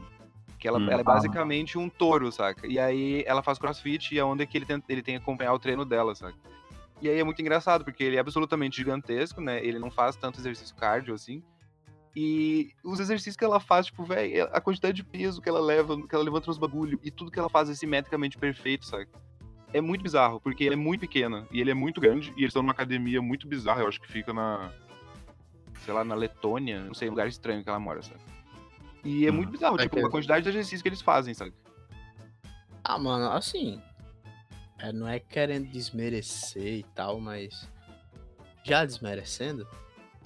Tá ligado? Uhum. Tipo... se você for botar essa mulher pra fazer o treino que ele faz, por exemplo... você acha que ela consegue fazer? Entendeu? Vai ver a coluna dessa mulher. Não, mas o não é esse. É óbvio que... não é uma coisa literalmente... será que ele consegue? Não, tipo... os dois treinam juntos e eles têm que fazer a mesma coisa, sabe? E aí ele fala do lado dele. Ele não tem. É engraçada a reação dele e a diferença dos treinos, porque, tipo, os treinos dela são os treinos de mais elite que tem no CrossFit, são umas coisas muito bizarras, com muito peso, sabe? Ah, velho. Eu não consigo gostar da ideia de CrossFit, porque... mano, todo professor que eu já vi, assim, de anatomia, de educação física, fala mal de crossfit, mano. É, eu também, nunca vi ninguém falando bem. Só quem faz bem, mano. Velho, mas é bonito de ver nesse caso, porque tu tá vendo alguém que dedicou a vida pra aquilo, fazendo aquilo. Então é uma maestria bizarra que tu, né? Uhum. Com certeza, mas... só tem todos os ângulos, todos os agachamentos, tipo, todos os levantamentos, era tudo impecável. Tipo, ela fazia simetricamente perfeito. Assim, se ela faz a parada certinha, se ela não inventa, sabe, como muitos desses caras curtem fazer, velho. Porque assim, mano, é o que eu ia falar, mano, quem fala bem de CrossFit geralmente é quem faz, mano. E tipo, ó, imagina você... até eu incompreendo, sabe, porque imagina você pagar 350 conto na parada pra ficar falando mal. Tá entendendo? É tipo faculdade. Eu pago a mensalidade da minha, sabe? Pra eu ficar falando mal, sabe? Se eu quiser pagar caro pra falar mal de alguma coisa, eu vou pra universidade, não vou pro CrossFit, sabe?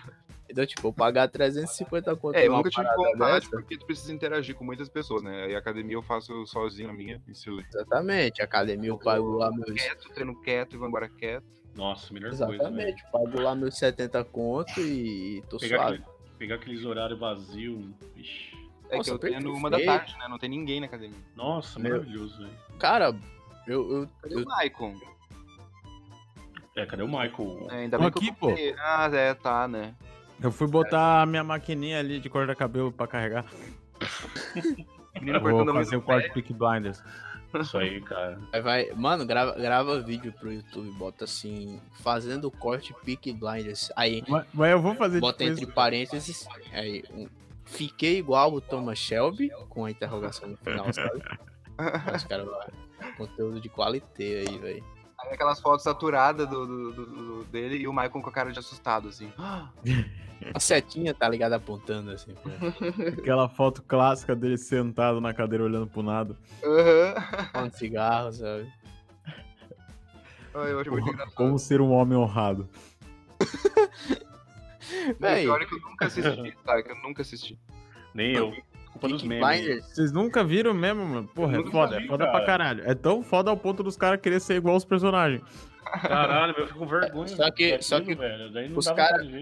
É como eu tava falando no grupo um dia desse, os caras perdem totalmente a noção, tá ligado? Porque é o seguinte... Eles não entendem que é um personagem, né, velho? Eles não, cara exatamente. E pior que, tipo, os caras que quer... Quem gosta e quer ser igual ao Thomas Shelby é tudo uns caras, tipo, direitosão, tá ligado? Macho alto. É, mano. Tipo, e o Thomas Shelby é contrário disso, velho. Eles querem ser um macho alfa, né? Aí falar que eles são macho alfa... Não, aí, então, velho, é o que eu tava falando, os caras perdem totalmente a noção e a mensagem, tá ligado? Porque os Peaky Blinders, a gangue, né, original, não era formada por homens honrados, tá ligado? Era formada por aquilo que, tipo, que a sociedade inglesa, na época, considerava... como a coisa mais podre do mundo, tá ligado?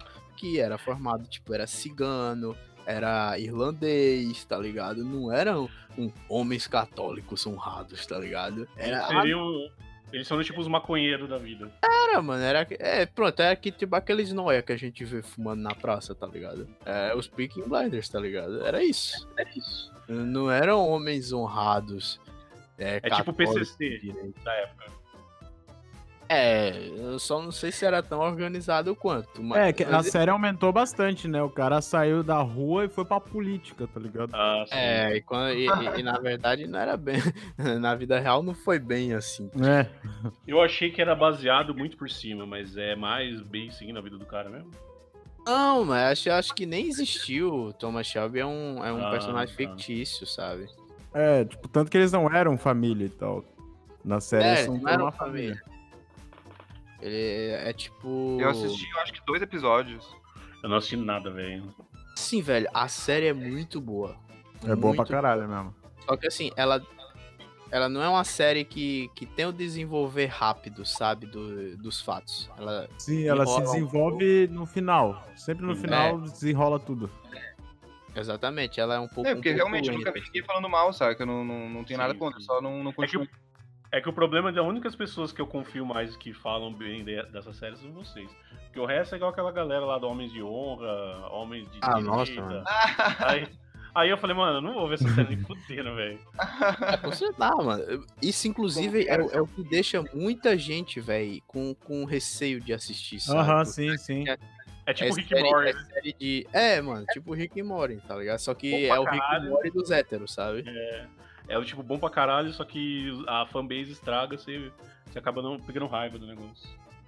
Sim, velho. É tipo impossível, velho, você assim, tem muita coisa que o hype destrói, sabe? Destrói, o hype, né, errado no caso, né, velho? Ah, geralmente o hype dá uma desanimada pra algumas pessoas, pra mim, pelo menos. Não, mano, eu não sinto tanto... eu não desanimo tanto com hype, sabe? Depende, tem hype que me ajuda, aquele dado posto lá, o hype me fez assistir. Não achei lá... Eu tento não me abalar, sabe? Sinceramente. Não, tipo... Cara, assim... depende, tipo, tem parada assim que é inevitável tu não querer ver, tipo, o posto, tá ligado? Tá todo mundo falando desse filme, por que tu não vai perder 1 hora pra assistir? Exatamente. Eu não assisti. Mas eu não entendi nenhum episódio do outro lá, desse daí.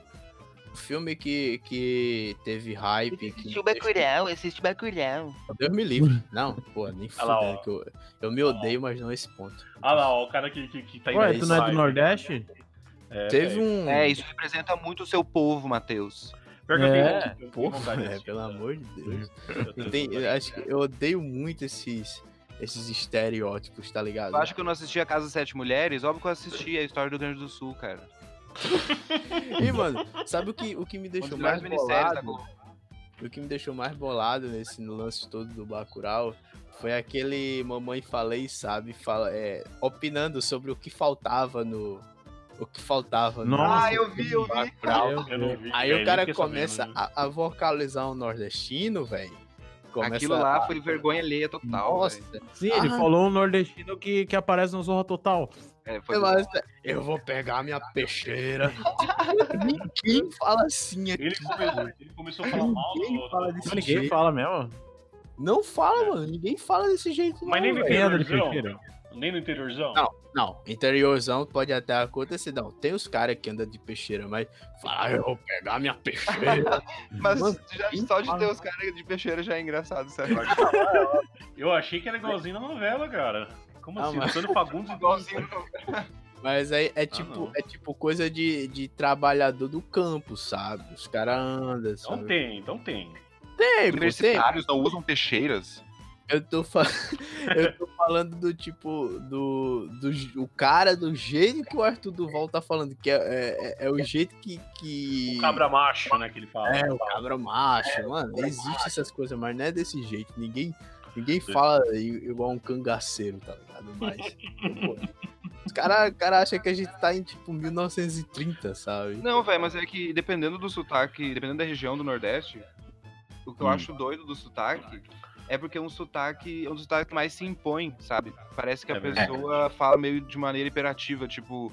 Não é um mineiro que fala uma coisinha assim pequenininha, que tu nem ouve o que tu fala. Agora, o nordestino não é retado, é um bagulho, tipo, que se impõe, sabe? Verdade, mano. Todo nordestino que eu conheço é engraçado. É. É igual carioca também. Não, Deus livre. Depende do carioca. Se for carioca mais baixa renda, é legal. Não, tem que ser da periferia. Tem que ser do subúrbio. Não, o sotaque elitizado do Rio é nojento, velho. De novela do Manuel Carlos, é horrível. É verdade. Os personagens têm aquele sotaque. Da Malhação, né, velho? Patricina da Malhação. Velho, nossa, é um nojo, cara. É um nojo. É, se for da galera da periferia, mais da hora. É tipo, bem cariocão, sabe? Sim, sim. É o que troca S por R, sabe? Sim, sim. Eu tava estudando... Estudando. É, mano, a professora falou assim, pegar coisa. Falta as letras, né? Pegar coisa. É. Mas aí eu acredito que seja muito mais dessa parada mais suburbana, sabe? Uhum. É igual o paulistano do interior não, da periferia e o paulistano do centro. Nossa, o cara fala igual o Mano Brown. Porra, então, um fala igual o Mano Brown, o outro fala igual o Bossa. É tipo assim, né, é extremo, né, cara? É meu. Mano, São Paulo, ou você é aqueles cara que usa ciclone, ou você é tipo e-boy, sabe? O emo. 2000, outro é Rua Augusta ou é Capão. É o Faria Capão redondo, não tem meio termo, tá ligado? O Faria Limer, o Faria Limers. Você não tem um meio termo, assim, você não tem uma pessoa que tipo, eu sou normal em São Paulo, não existe isso, tá ligado? Não. Pô, isso vai dar regime, os caras vão dar regime. Para, né? Eu sou de São Paulo, porra.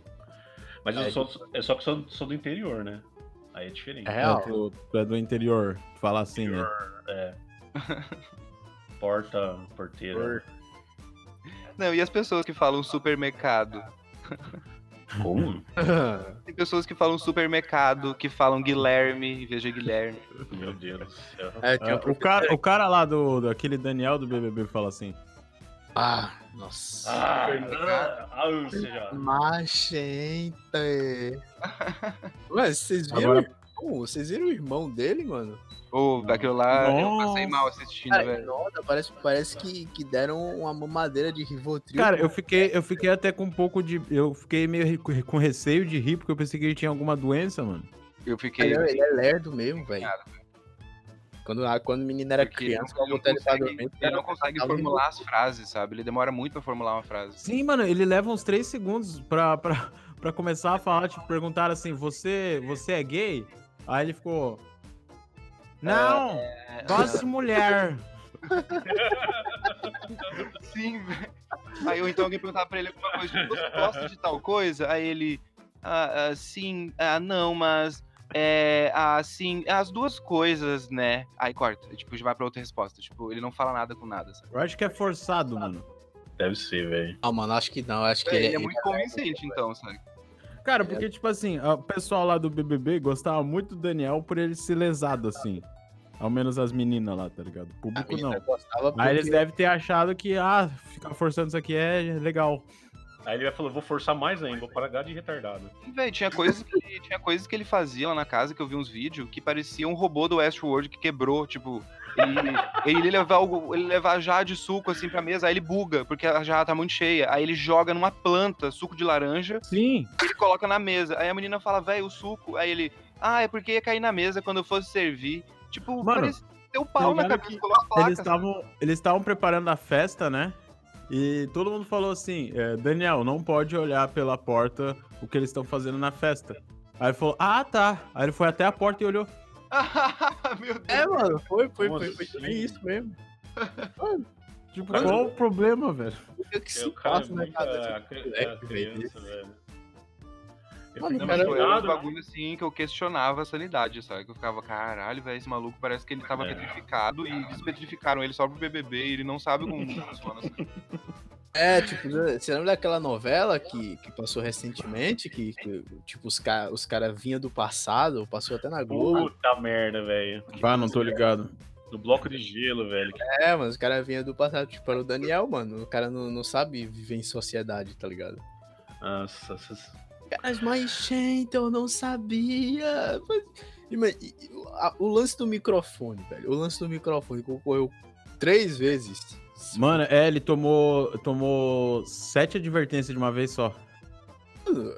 E tipo, o cara faz a merda, sabe? Falam pra ele que ele tá fazendo merda. E no outro dia ele repete a mesma merda. Cara, o que fez o Babu e o Prior crescer... E o outro grupo lá se fuder, foi só ele, mano. Ele e depois o Pyong. Mas, tipo, todo mundo começou a ficar meio pá das ideias com ele. Cuidado aí, cara. O Ping Pong vai processar todo mundo, né? Vocês viram? Mano, isso aí eu achei viadagem dele. Ele não sabe... Mano, ele não sabe nem ameaçar os caras direito, mano. Não tem nem tribunal aberto, não tem nem advogado. Eu não vi o que vai acontecer com ele, que eu não entendi. Acontecer porra nenhuma, é isso que vai acontecer.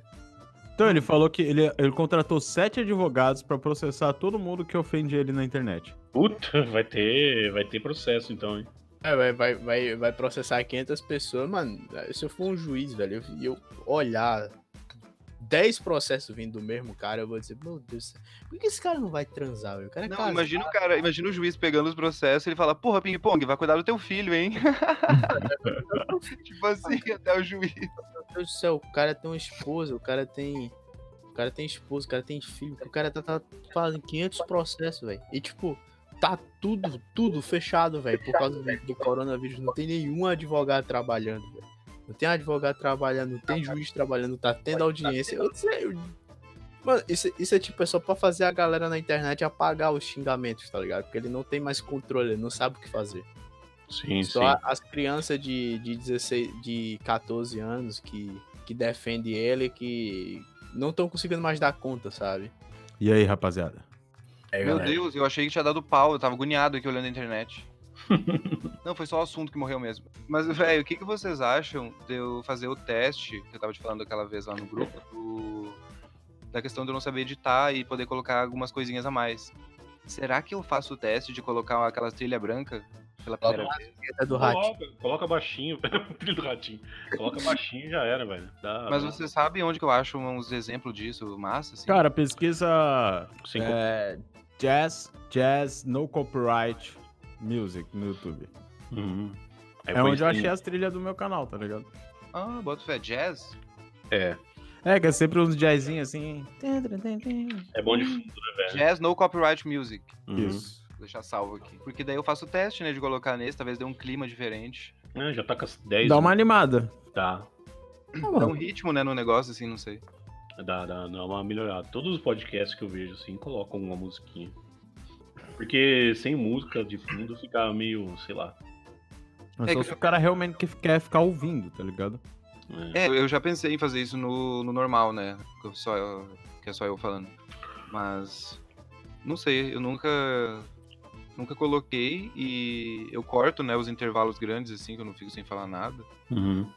E não sei porquê, mas tem uma galera que fala que gosta do formato do podcast, tipo, de falar, sei lá... Mas é porque... Mateus, só tu que faz isso. Porra, como assim, velho? Eu só tô gravando, tipo, o que... literalmente isso, mano. Não tem refino nenhum nisso, sabe? Como assim, como só tu faz isso? Até podcast começando faz isso. Não, tem muito podcast começa. Cara, uma música é fácil de colocar. Tem muita produção, velho. Tem muita produção. É porque a galera gosta do conteúdo, porque é uma parada, tipo, natural, velho. Uhum. O Petri também não coloca. Nada. É, o Petri, é verdade. As minhas, meio que os modelos que eu quis seguir foi o Petri e aquela Laurinha Lero, sabe? Isso aí. O podcast dela é legal. Laurinha Lero. É, ela tem um podcast no Spotify, o Twitter dela chama... Bom, não lembro agora. E ela fala... Acho que já vou rolar umas indicações agora. Ela chama... Como é que é? Respondendo em voz alta, não sei qual que é o nome. Que legal. Pensando em voz alta. Eu acho que é um bagulho assim. E aí ela responde áudios, responde mensagens e tal. E ela tem um sotaque carioca, tipo... É bom de ficar ouvindo ela falar, sabe? O Twitter tá apaixonado. E aí... Não, eu ouvi acho que 2 episódios, mas tipo, quando eu ouvi o dela... que ficou claro, até porque ela fala, tipo, eu tô aqui no meu quarto com o meu celular, tipo, é como ela simplificou, tipo, o bagulho, é muito simples de fazer, sabe?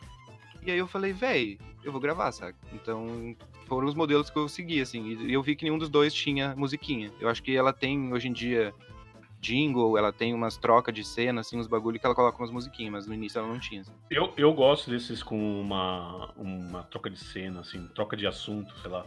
É um... O cara mete uma sketch no meio. Comercial, né? E musiquinha, eu gosto do mais padrão, assim, sem muita coisa, mas também com alguma coisa.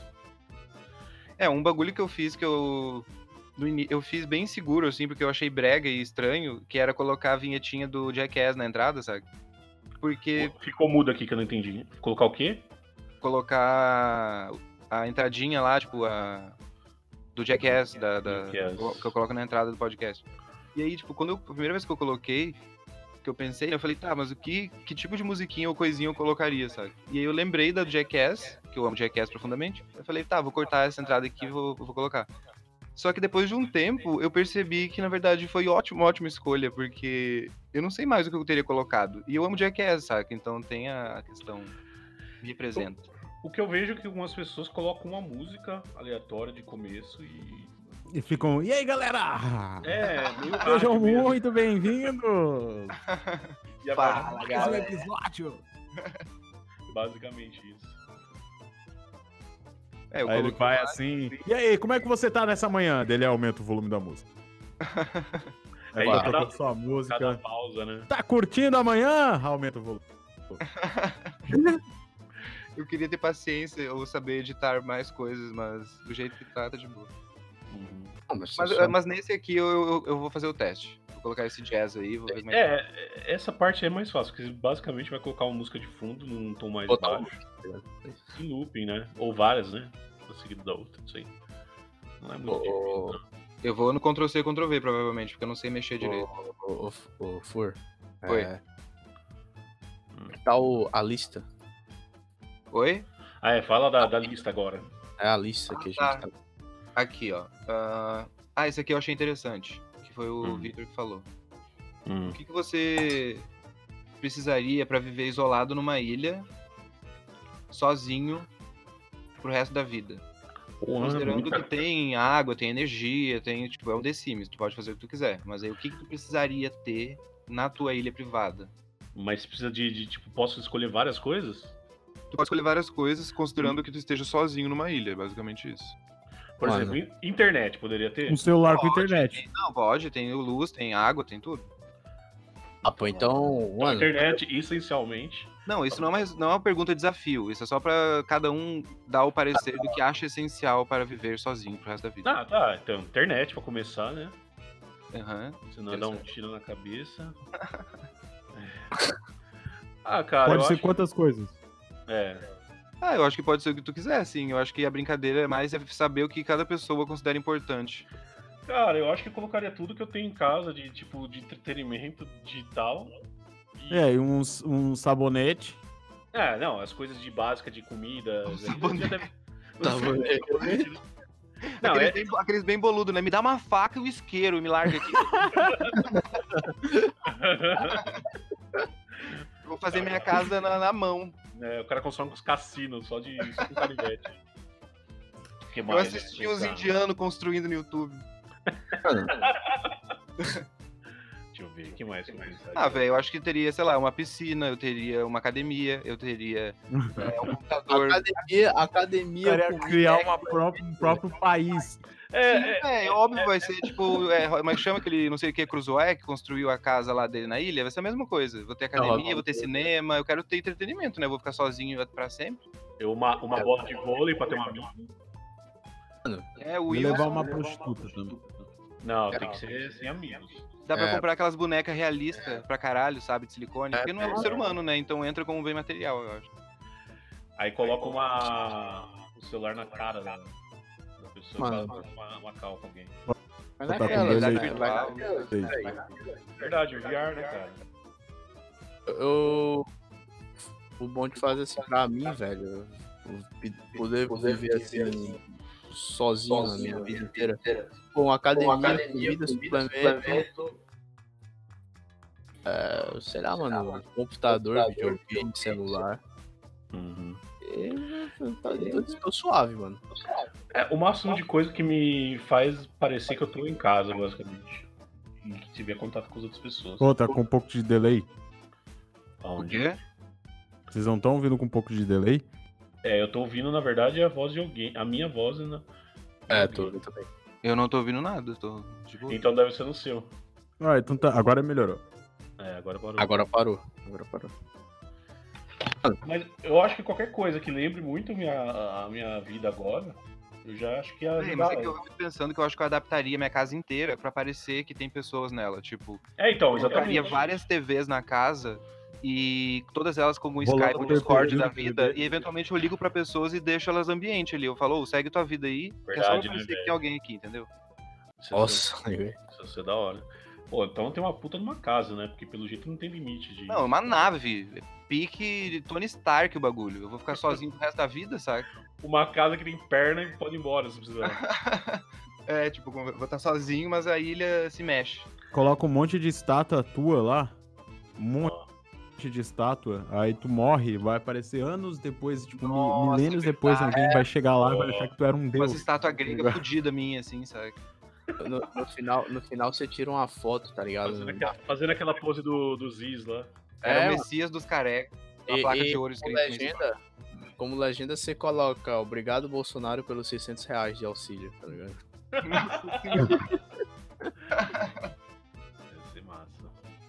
Ai, ai. Mas peraí, vamos pensar numa coisa específica, uma coisa muito que... Porque basicamente todo mundo vai pensar mais ou menos parecido, uma coisa bem específica, assim. Que é levar pra um lugar desses. Bem específico. Um livro. Um livro e um café. Nem fudendo. Não, mas eu acho que eu levaria, sabe o quê? Uma daqueles joguinhos de que tem em arcade, em shopping, que tu é um carro que tu entra dentro e pilota um carro, eu teria um daqueles. Puta, verdade, hein? Um fliperama de carro. E aí, Michael? Cara, eu acho que eu levaria um notebook. Não. Você já tá falando que vai levar PC. Vamos falar uma coisa mais específica, assim. Tem que ser coisas inusitadas. Cara, eu levaria um caderno, mano, e uma caneta. Tá, um caderno e uma caneta, beleza. É porque essa pergunta, ela ficou um pouco vaga, porque ela não especifica se eu poderia ser... Tem que falar, assim, três coisas. Né? Só as três coisas diferentes. Daí teria que tirar essas coisas. O básico, tipo comida, água, energia... Ah, mano, eu levaria, assim, você quer uma parada bem específica, eu levaria um pizzaiolo, mano. Ah, não pode. Mas aí é um ser humano, né? É verdade. Um forno de pizza, então. Ah, velho. De pizza. Eu levaria um micro-ondas. Não, mas daí teria fogão, mas o forno de pizza é mais específico. Ah, mano. Ah, mas... Ah, eu levaria um revólver pra matar. Eu levaria aquelas pizzas...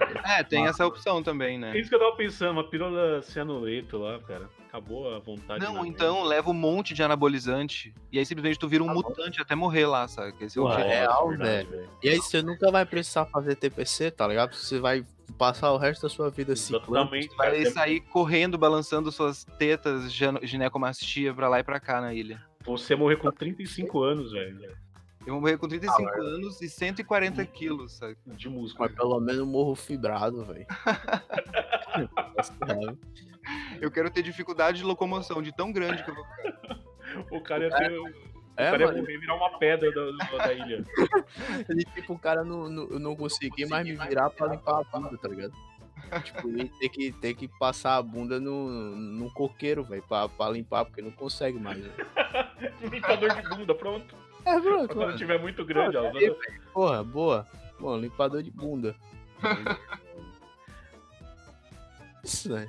Acho que, mano, coisa bem específica mesmo, assim, além de, tipo, anabolizante e um forno de pizza, velho. Só isso, velho. Não preciso de mais nada, não. Não preciso de mais nada. Ó, daqui dos temas. Pessoas que gostam de margarina. Não gosto. Não, eu gosto. Eu como quando, tipo, não tem nada, mas eu não gosto. Eu prefiro manteiga, mas eu como. Eu acho nojento. Então, é que tem a questão de que, sem querer pagar de militante vegan aqui, até porque margarina é vegan, mas aquilo lá não é comida, né? Se a gente for conversar bem, assim, né? É um óleo vegetal duro, aquilo, né? Lá e graxa de motor é muito semelhante, eu acho. Tipo assim... Só muda a cor. O óleo não é comida, sabe? Exatamente. É, a manteiga, entre aspas, que eu uso... É aquela Becel, mano, que é creme vegetal, na real. É, que acho que é a mesma coisa, né?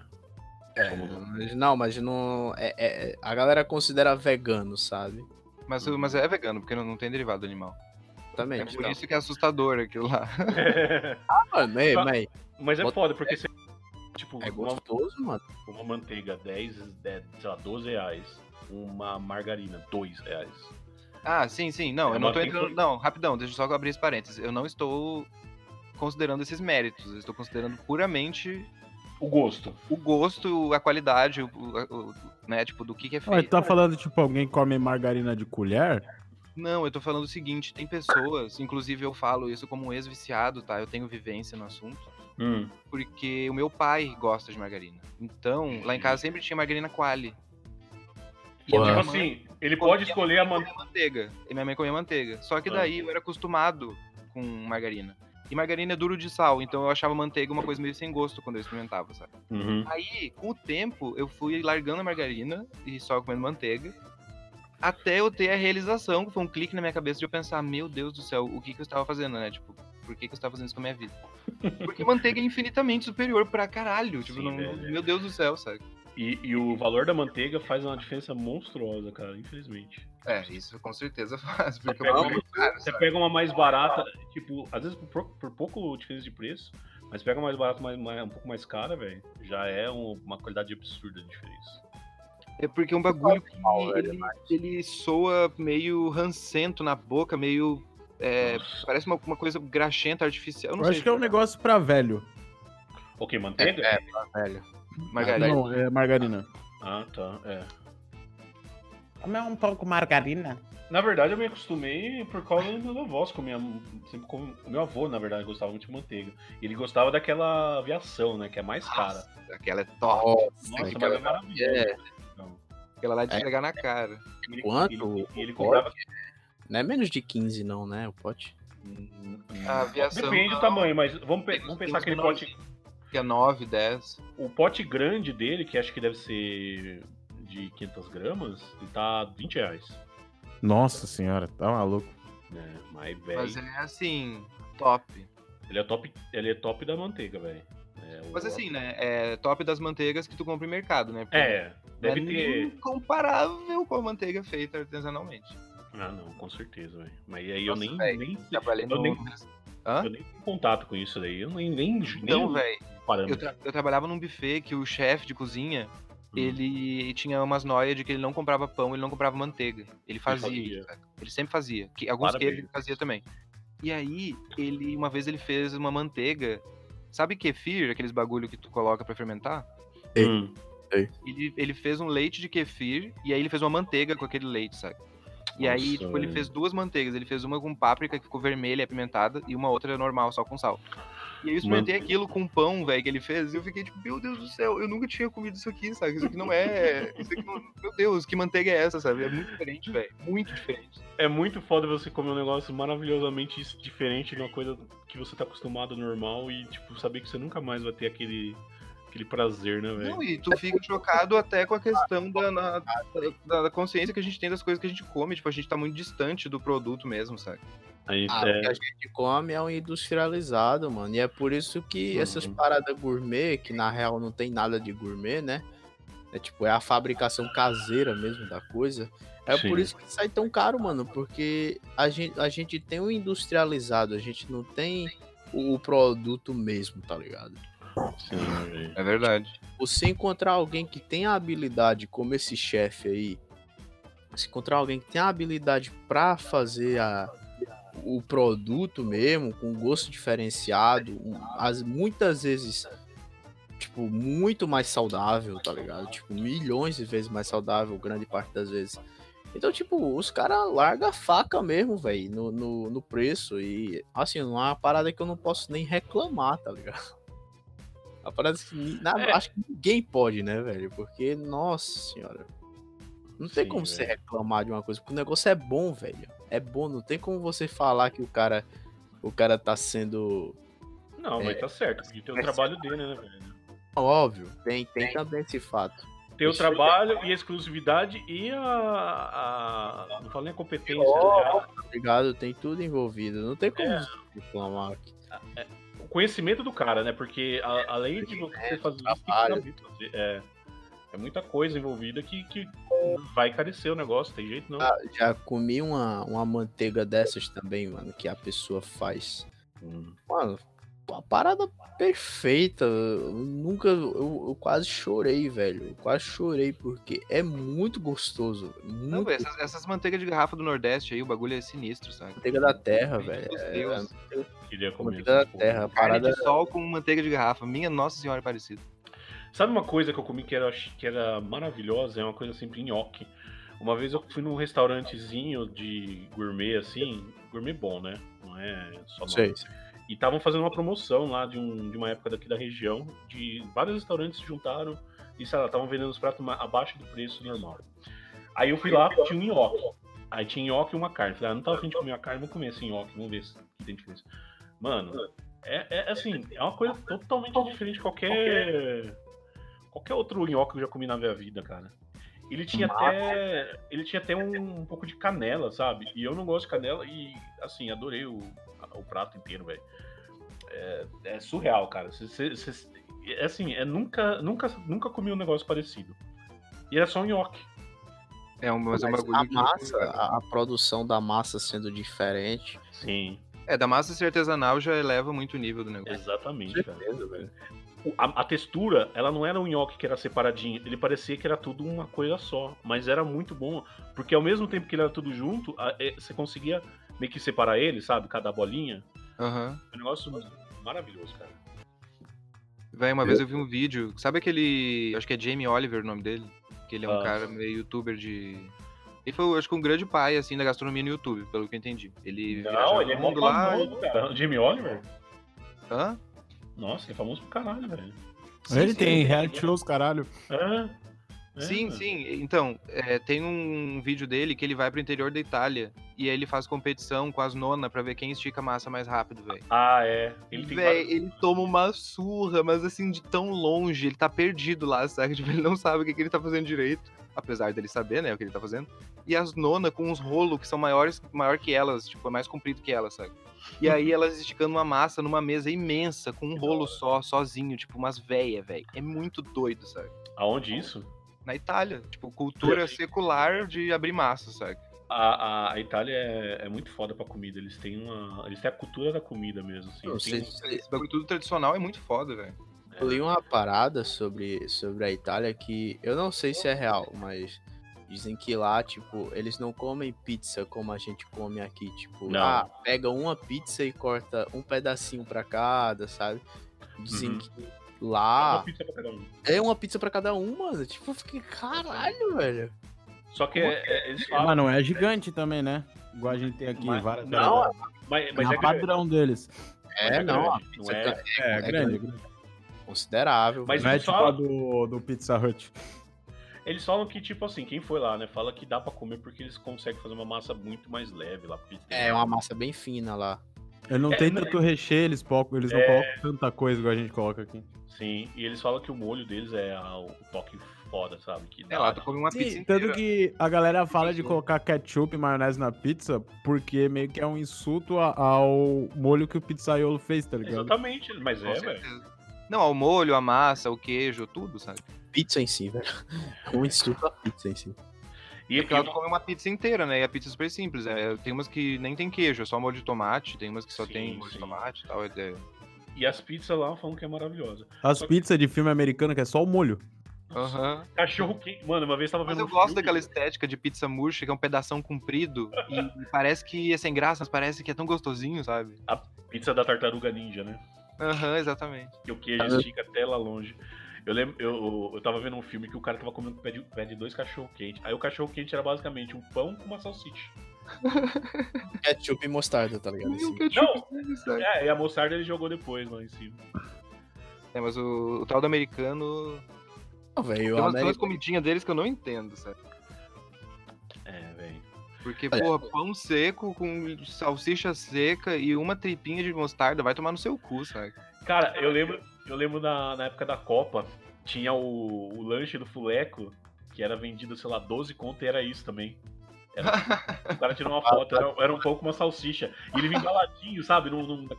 Parece aqueles potinhos transparentes. Meu Deus do céu. 12 conto num pão com salsicha. Não tem como, velho. Nossa, velho. Então, falando da Itália lá, eles têm uma filosofia foda de comida. É tipo uma...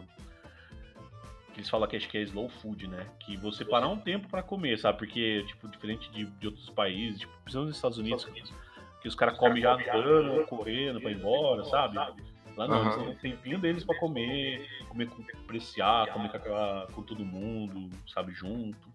É, eles são bem familiares, né? Calorosos, sei lá. Sim. É, mano, eu tava lembrando de uma coisa que aconteceu. Em relação, vocês estavam falando de americano aí, de comida, eu tenho aquele costume, sabe, de todo mundo que tem Instagram de postar as comidas, tá ligado, nos stories. Sim. E aí, eu tenho uma amiga, que é gringa, sabe, bem, acho que é, eu não sei se é Mississippi ou se é do Missouri, tá ligado, algum desses dois aí. E aí eu postei uma pizza, tá ligado? Que eu pedi com meu irmão. E, mano, a mina ficou extremamente confusa, velho. Chegou pra mim pra perguntar o que era aquilo. Isso é o que eu falei, pô, é uma pizza, velho. Porque ela falou que tava achando extremamente esquisito, tá ligado? Porque lá nos Estados Unidos, aparentemente... Eles não tem outro sabor de pizza que não seja tipo pepperoni, tá ligado? E pizza de abacaxi, mano. Você tá brincando, velho. Na moral, velho. É aquela havaiana, tem abacaxi. É. Mas eu achei que eles tinham vários sabores. Tanto que ela virou meme, né? Da galera que gosta e que fala que a galera é amaldiçoada, a galera que não se gosta. Mano, eu juro pra você, velho. Não... Eu perguntei, mas eu falei, velho. Eu falei, né? Frango com catupiry e tal, e ela ficou assim abismada, sabe, disse que nunca tinha visto na vida. Aí eu falei, mano, como assim, velho? Eu também achava que lá tinha alto assim, eu não imaginava um frango com catupiry, mas eu imaginava outros sabores, né, velho? Sim, porque beleza, pô, é Estados Unidos, sabe? Então, tipo, os caras tem uma cultura de fazer merda com comida, tá ligado? Então eu imaginava que os caras tinham pelo menos uns 80 sabores diferentes de pizza. Sim. Mas não tem. Os caras pegaram um sushi roll, empanaram e fritaram. Tipo, é completamente profano, sabe? Ah, velho, bizarro esse não fala isso, que é bom pra caralho o hot roll. Ah, eu não vou reclamar não, eu como de vez em quando também. Não, tipo assim, eu não peço quando eu vou comer sozinho, assim, tipo, não é minha preferência. Mas é engraçado, porque é tipo tu pegar... todo o significado, todo o objetivo, toda a lógica daquele prato, que é o sushi roll, e tu ignorar tudo isso, tipo, Não importa, cara, eu vou jogar aqui, vou empanar isso, eu vou fritar no óleo fervendo, e eu vou cortar e vou jogar um molho em cima, tipo... E sabe? Deu certo. Não faz sentido. Eu prefiro isso do que aquelas porra com manga, com baje, sei lá, com o que eles colocam lá. Os caras colocam manga, velho, no... tem uns que tem pepino. Aqueles temaki, sei lá, Califórnia, não sei como chamam aquela porra. Aí tem manga, tem canil, vai tomar no cu aquilo. O Califórnia não é o que vem frito, não? É o Hot Philadelphia. Ah, tá. É outro lugar. Eu sei, velho, só olho assim e peço. E aí tem o Philadelphia que é com cream cheese, né, e salmão. Aqui, eu vou mandar a foto aqui, ó. É porque todos que eu peço, eu sempre peço com salmão e cream cheese, só salmão, skin, eu amo skin, é um dos meus favoritos. Nossa, skin é muito bom. Eu gosto do nigiri skin. Nigiri skin. Você já tá entrando num assunto aí que eu não tenho propriedade alguma pra falar, sabe? Ah, tu não gosta, cara? Não é que eu não gosto, mano, é porque quando eu vou comer, eu simplesmente olho assim, eu vejo... Eu escolho pelo dedo, assim, ó. Quero esse aqui, ó. É tipo isso. Eu acho os nomes, mano, não me pergunte. Sei o que é hot roll. É uramaki, musumaki, temaki, nigiri. Eu manjo mais ou menos. Aí, se os caras me perguntar, mano... eu tava conversando com um amigo meu sobre isso, ele me perguntou qual que eu mais gostava, sabe? Você descreve, falou assim, eu gosto aquele com arroz em volta, um negocinho, eu gosto com algo em volta. Aquele com algas, sabe? Aquele com peixe. Aquele com peixe que tem arroz, já viu? Até. Eu não sei os nomes, cara. Os caras não me perguntam, velho. Eu passo vergonha. Mas a maioria não conhece do nome, velho. Não é assim. Conhece, mano. Porque os caras ficam, porque vão pedir não sei o que, com não sei o que, com não sei o que. Ficou show de bola, cara, mano. Cara, eu vou anos nessa porra aí. Eu, tipo. Eu sei alguns, mas. Às vezes a maioria eu não sei, sei falar, mas não sei o que vai vir. Ah, gente, pelo amor de Deus, né? Mas vamos fazer um esforcinho aí. Você chega lá no sushi bar e fala, eu quero aqueles que é enrolado. Eu quero aqueles lá que tem arroz. Tipo, velho, era nome, né? Aqueles é frito, sabe? Aqueles lá que é frito. Aqueles com a pele do peixe. Eu chego lá e falo assim, eu falo as palavras que eu conheço de comida japonesa. Eu falo um ceviche... com certeza. Oramaki. Oramaki, rosamaki. Oramaki com green cheese, que se deve ter. Quero sushi. Peraí que eu já volto e vou buscar uma bebida aí que chegou. O cara pegou delivery de álcool, velho. Isso aí. Ele falou que parou de beber. Pô, parou. Mas, velho, assim, é que tem uns que é muito clássico, que é os uramaki, os temaki, o sashimi. Rosomaki. Nigiri, esse pra mim é os mais básicos. Tirando as coisas, sei lá, aquele saladinho de pepino, como chama? Eu esqueci o nome. Sunomono. Sunomono, aquele com peixe cru, que é ceviche. Esse daí é mais fácil. Mas daí tem uns que é muito específico do lugar, tá ligado? Aí já não dá pra saber mesmo. Eu sei que tem um que é tipo... especial da casa. Uramaki, só que em vez de ser só arroz, aí tem um peixinho em cima, tipo igual um nigiri. Aí você já não sei o nome, por exemplo. Que tem o quê em cima? Que tem um peixe em volta, é tipo um uramaki, só que em vez de ser só o arroz em volta, tem, além do arroz, tem um outro peixe em volta. Saquei. Aí então, esse já não sei o nome. Esse daí eu também não sei, não. É porque eu fico bem nos básicos, assim, sabe? Pior que quando eu vou no restaurante, eu torço pra ter essas coisas diferentes pra me experimentar, porque eu gosto sempre de conhecer um negócio diferente. Eu não gosto muito não de experimentar, porque eu tenho muita alergia a frutos do mar, sabe? Então, e é foda. Eu corro o risco de eu experimentar alguma coisa e parar no hospital, sabe? Então, é uma roleta russa. Como uma vez a parada, então eu tento comer sempre aquilo, sabe? Uma coisa que eu tenho um pavor de um dia acordar com alergia a camarão, velho. Eu tenho. Você tem? Nossa. Camarão tigre empanado agora na farinha pancô. Puta merda. Eu não posso nem sentir o cheiro, velho. Juro a você. Eu senti o cheiro assim, camarão cozinhando, dando perto de mim.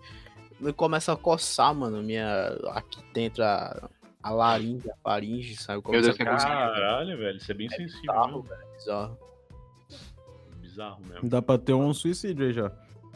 É. Então, mano, é o que eu falo. Assim, um taco de camarão lá na ilha deserta.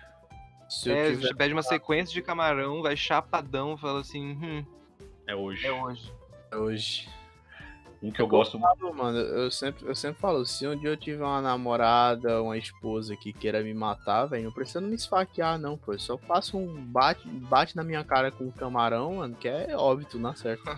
É igual no Parasita lá. Mas tu acaba, consequentemente, sendo alérgico à lagosta também, ou não? Não sei, porque eu nunca comi, né? Mas... Ah, mas deve ser. Dá uma cheiradinha, pelo menos. Olha se coça, porque lagosta é top. Lagosta? Mas lagosta eu acho que não, velho. A caranguejo eu já tive. Caranguejo eu tenho. Eu acho que lagosta é um camarão que toma anabolizante, né? É, exatamente. Eu acho que ele vai ter sim, cara. Ah, se tem anabolizante envolvido, então tá de boa. Tá tranquilo. Aí mata as coisas ruins. Mata as coisas ruins, mano. Não tem aquela... Não tem nenhuma treta, não. Mas assim, lagosta eu nunca comi, não, mano. Muita coisa de rico pra mim, velho. Ah, eu não aguentaria, assim. Eu me sentiria muito cringe comendo lagosta. Por quê, velho? Ai, meu Deus do céu. Mas é um draminha, né? É um draminha mesmo, cara. Lagosta, mano. Me falei. Ah, velho, eu comi lagosta duas ou três vezes na vida. Eu nunca comi. Eu comi uma vez com molho branco, que tava ok. Eu comi uma vez ela frita. E eu comi uma outra vez... Era tipo aqueles com um pãozinho, aqueles lobster roll americanos, sabe? Que é um pãozinho cortado no meio, aí tem lagosta, tem um molho agridoce. É uma delícia do caralho. É, né? Pô, então... Mas é overrated, já aviso vocês. É não mesmo? Não vai esperando que é Deus na Terra. É bom, mas... Eu espero Deus na Terra, cara, sério. Igual caviar. É porque tipo, tu tem que ter um paladar treinado e aguçado. É tipo, é igual comer caviar, ou é igual comer, tipo, aquelas ostras. Não é ostra, é vieira. Coisas que tem um sabor muito, muito, muito delicado, saca? Que tem que ser muito bem feito e tem que ter treinado o teu paladar, saca? Combina. O bagulho que eu tenho que treinar o paladar pra comer. Coisas, tu não vai sentir muito gosto, saca? Vai sentir um bagulho meio fraco, meio sem graça, assim, tipo... É porque tem que ter sensibilidade, né, velho? A gente come um monte de coisa industrializada, cheia de sal, açúcar, velho. A gente vai comer uma coisa sensível, não vai perceber mesmo. Exatamente, tem que ter um treino. Quando eu vejo o Masterchef, os caras comem e eles sentem o gosto de tudo que tá comendo. Eu não consigo ter isso. Então, é porque a gente come coisa errada, né, velho? É treino, né? Mas não é nem tanto de comer coisa errada, é mais de treino mesmo. Porque se a pessoa já é, tipo... Toma, sei lá, café com muito açúcar, ou então coloca muito sal, ou então come coisas muito gordurosas, ou coisas pouco equilibradas, tipo... Com o tempo, tu tá se privando, né, de experiências com outros sabores, e aí quando tu experimenta eles, eles parecem sem graça, sabe?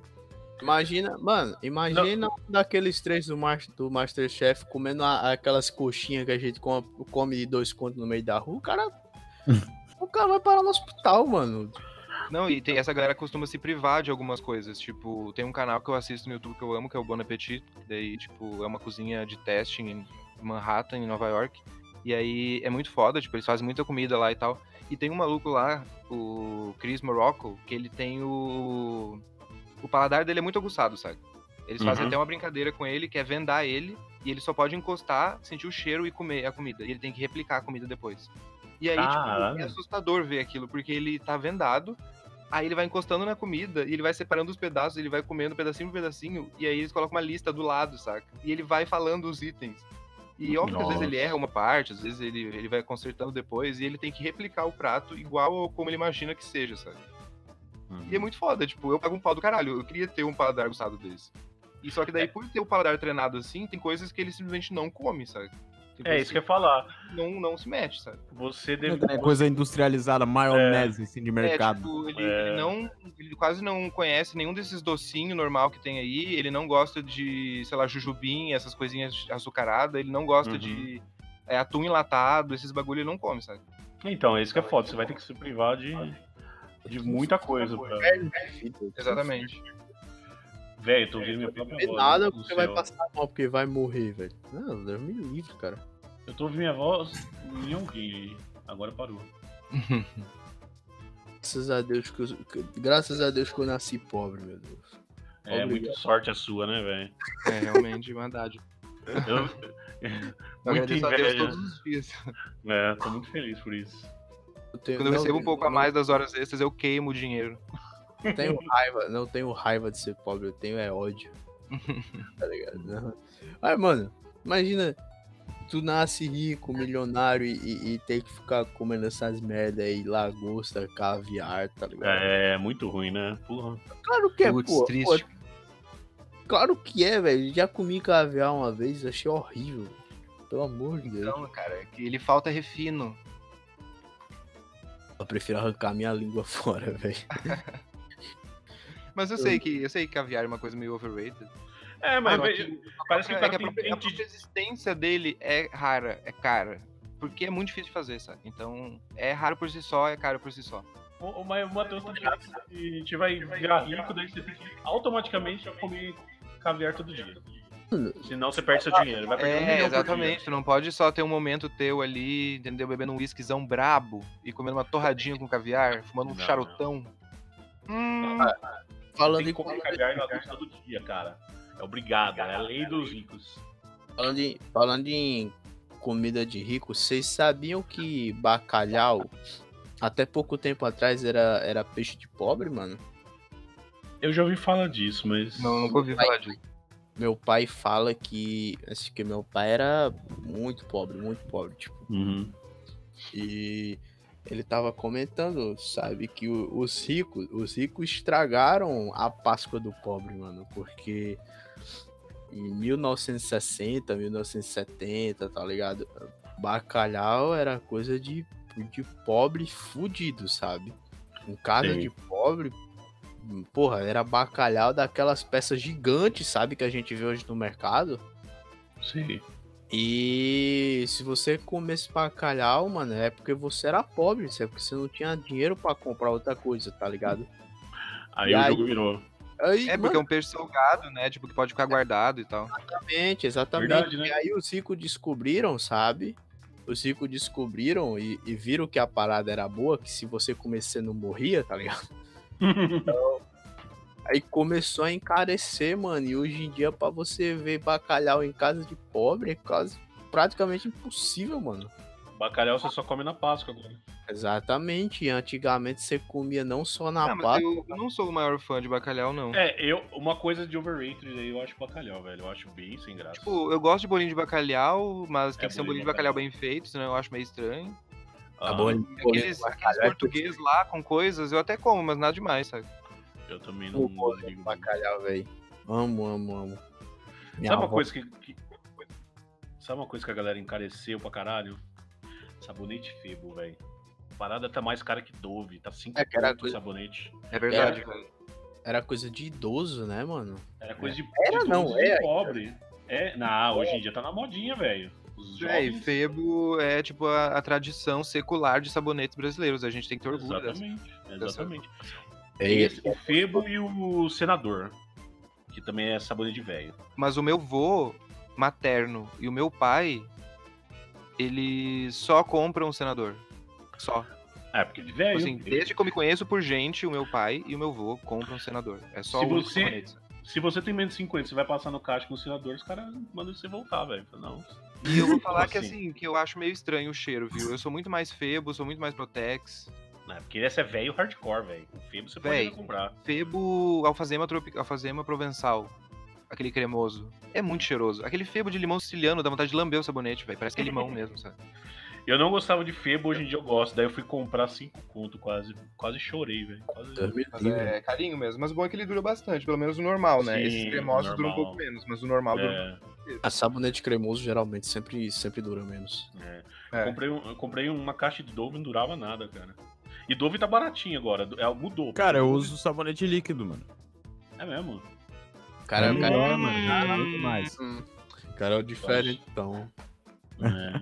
Não, é que rende pra caralho, sério. Tu compra um frasquinho, vai durar o mês todo, mano. Sabonete não vai durar o mês todo. Então... É que eu acho engraçado a imagem mental da pessoa fazendo, tipo, apertando o borrifadorzinho e colocando sabonete na mão, assim. Dando aquela tá ligado? O Michael... Dando aquela esponjinha roxa da Lux lá, né? É, mano, eu pago com a esponjinha na mão e aquela touquinha na cabeça, sabe? Passa, aí ele vira de ladinho, assim, passa só no ombro, assim, né? No ombro, ele é macio. Passa ali no espacinho da cravícula, tá ligado? É. Cantarolando alguma música do Young Buddha e tomando banho. Cara, uma coisa que eu odeio é essas esponjinhas roxas aí, velho. Eu gosto daquela... Aquelas bem vagabundinhas lá. Eu gosto daquela... Aquelas que dói passar no corpo. É, aquela que faz... É vegetal, né? Aquela que é uma planta. É, aquela mesmo. Aquela que faz fuminaria no rosto. Aquelas que... O balão dele sai branco. É, basicamente. É daquelas que parece que é feita com aquelas redinhas, sabe? Que amarra fruta em feira, tá ligado? Essa é muito ruim, velho. É horrível, cara. É horrível, você não sente atrito, velho. Parece que não tá limpando o seu corpo direito. E é pique lixa, sabe? É horrível, mano. Não, eu gosto da pique lixa, eu gosto daquela da planta, não gosto daquela que parece rendinha. Vigi. Como eu amo açaí. Eu só engoliu o açaí. Tá se congelando ainda. Isso daí vai pra edição, hein? Essa finalização, como eu amo açaí. Nossa, mas eu amo demais. Seguinte, ó. O podcast já tá enorme. E aí a gente... Eu não apresentei ninguém, né? Que eu tô conversando, então eu vou apresentar agora. Estou aqui com o Rafael. Rafael, dá um oi pro pessoal aí. Oi, pessoal. Esse é o Rafael, galera. Estou aqui com o famoso MHM. Ah. Dá um oi aí, cara. Oi. Esse é o Matheus. Estou aqui com o influencer da internet, Michael Kister. Olá, tudo bem? E é nesse formato mesmo, eu apresento as pessoas no final. E eu espero que eu tenha outros podcasts com convidados. Eu acho que a gente vai fazer um grande sucesso no Twitter. E provavelmente vou ter outros episódios, né? Com os meus queridos colegas do WhatsApp. Isso aí. E vocês têm alguma coisa a adicionar, galera? Ah, mano. Tô de boa. Você não quer divulgar seu Twitter, cara? É, divulga aí, cara. O meu Twitter? Se eu tivesse, eu divulgava o meu. Ah, você tem, hein? Você tem, Rafael? Eu tenho, mas ninguém pode saber que eu tenho. Eu só... Posso ter uma foto do Thomas Shelby no perfil. Rafael MGTOL, tá ligado? Ah, então, mano, se alguém quiser seguir lá, o Twitter é lindo igual o CR7, MHM fotinha de anime. É, porque não sei se você sabe, mas milhões de pessoas ouvem meu podcast, então provavelmente vai ganhar muitos seguidores. Vai, com certeza. Se quiser seguir lá, mano, então só conteúdo de qualidade. Só piada fina. É. Com certeza. E o Michael também, né, cara? Ajudar a dar um up na... Sim, sim. Dele. Arroba Michael KKK. Yeah. Podem me seguir lá. Me segue, galera. E é isso aí, cara. Manda um beijo, pessoal. Um beijo, falou. Beijo. Acabou. Desliga o bode.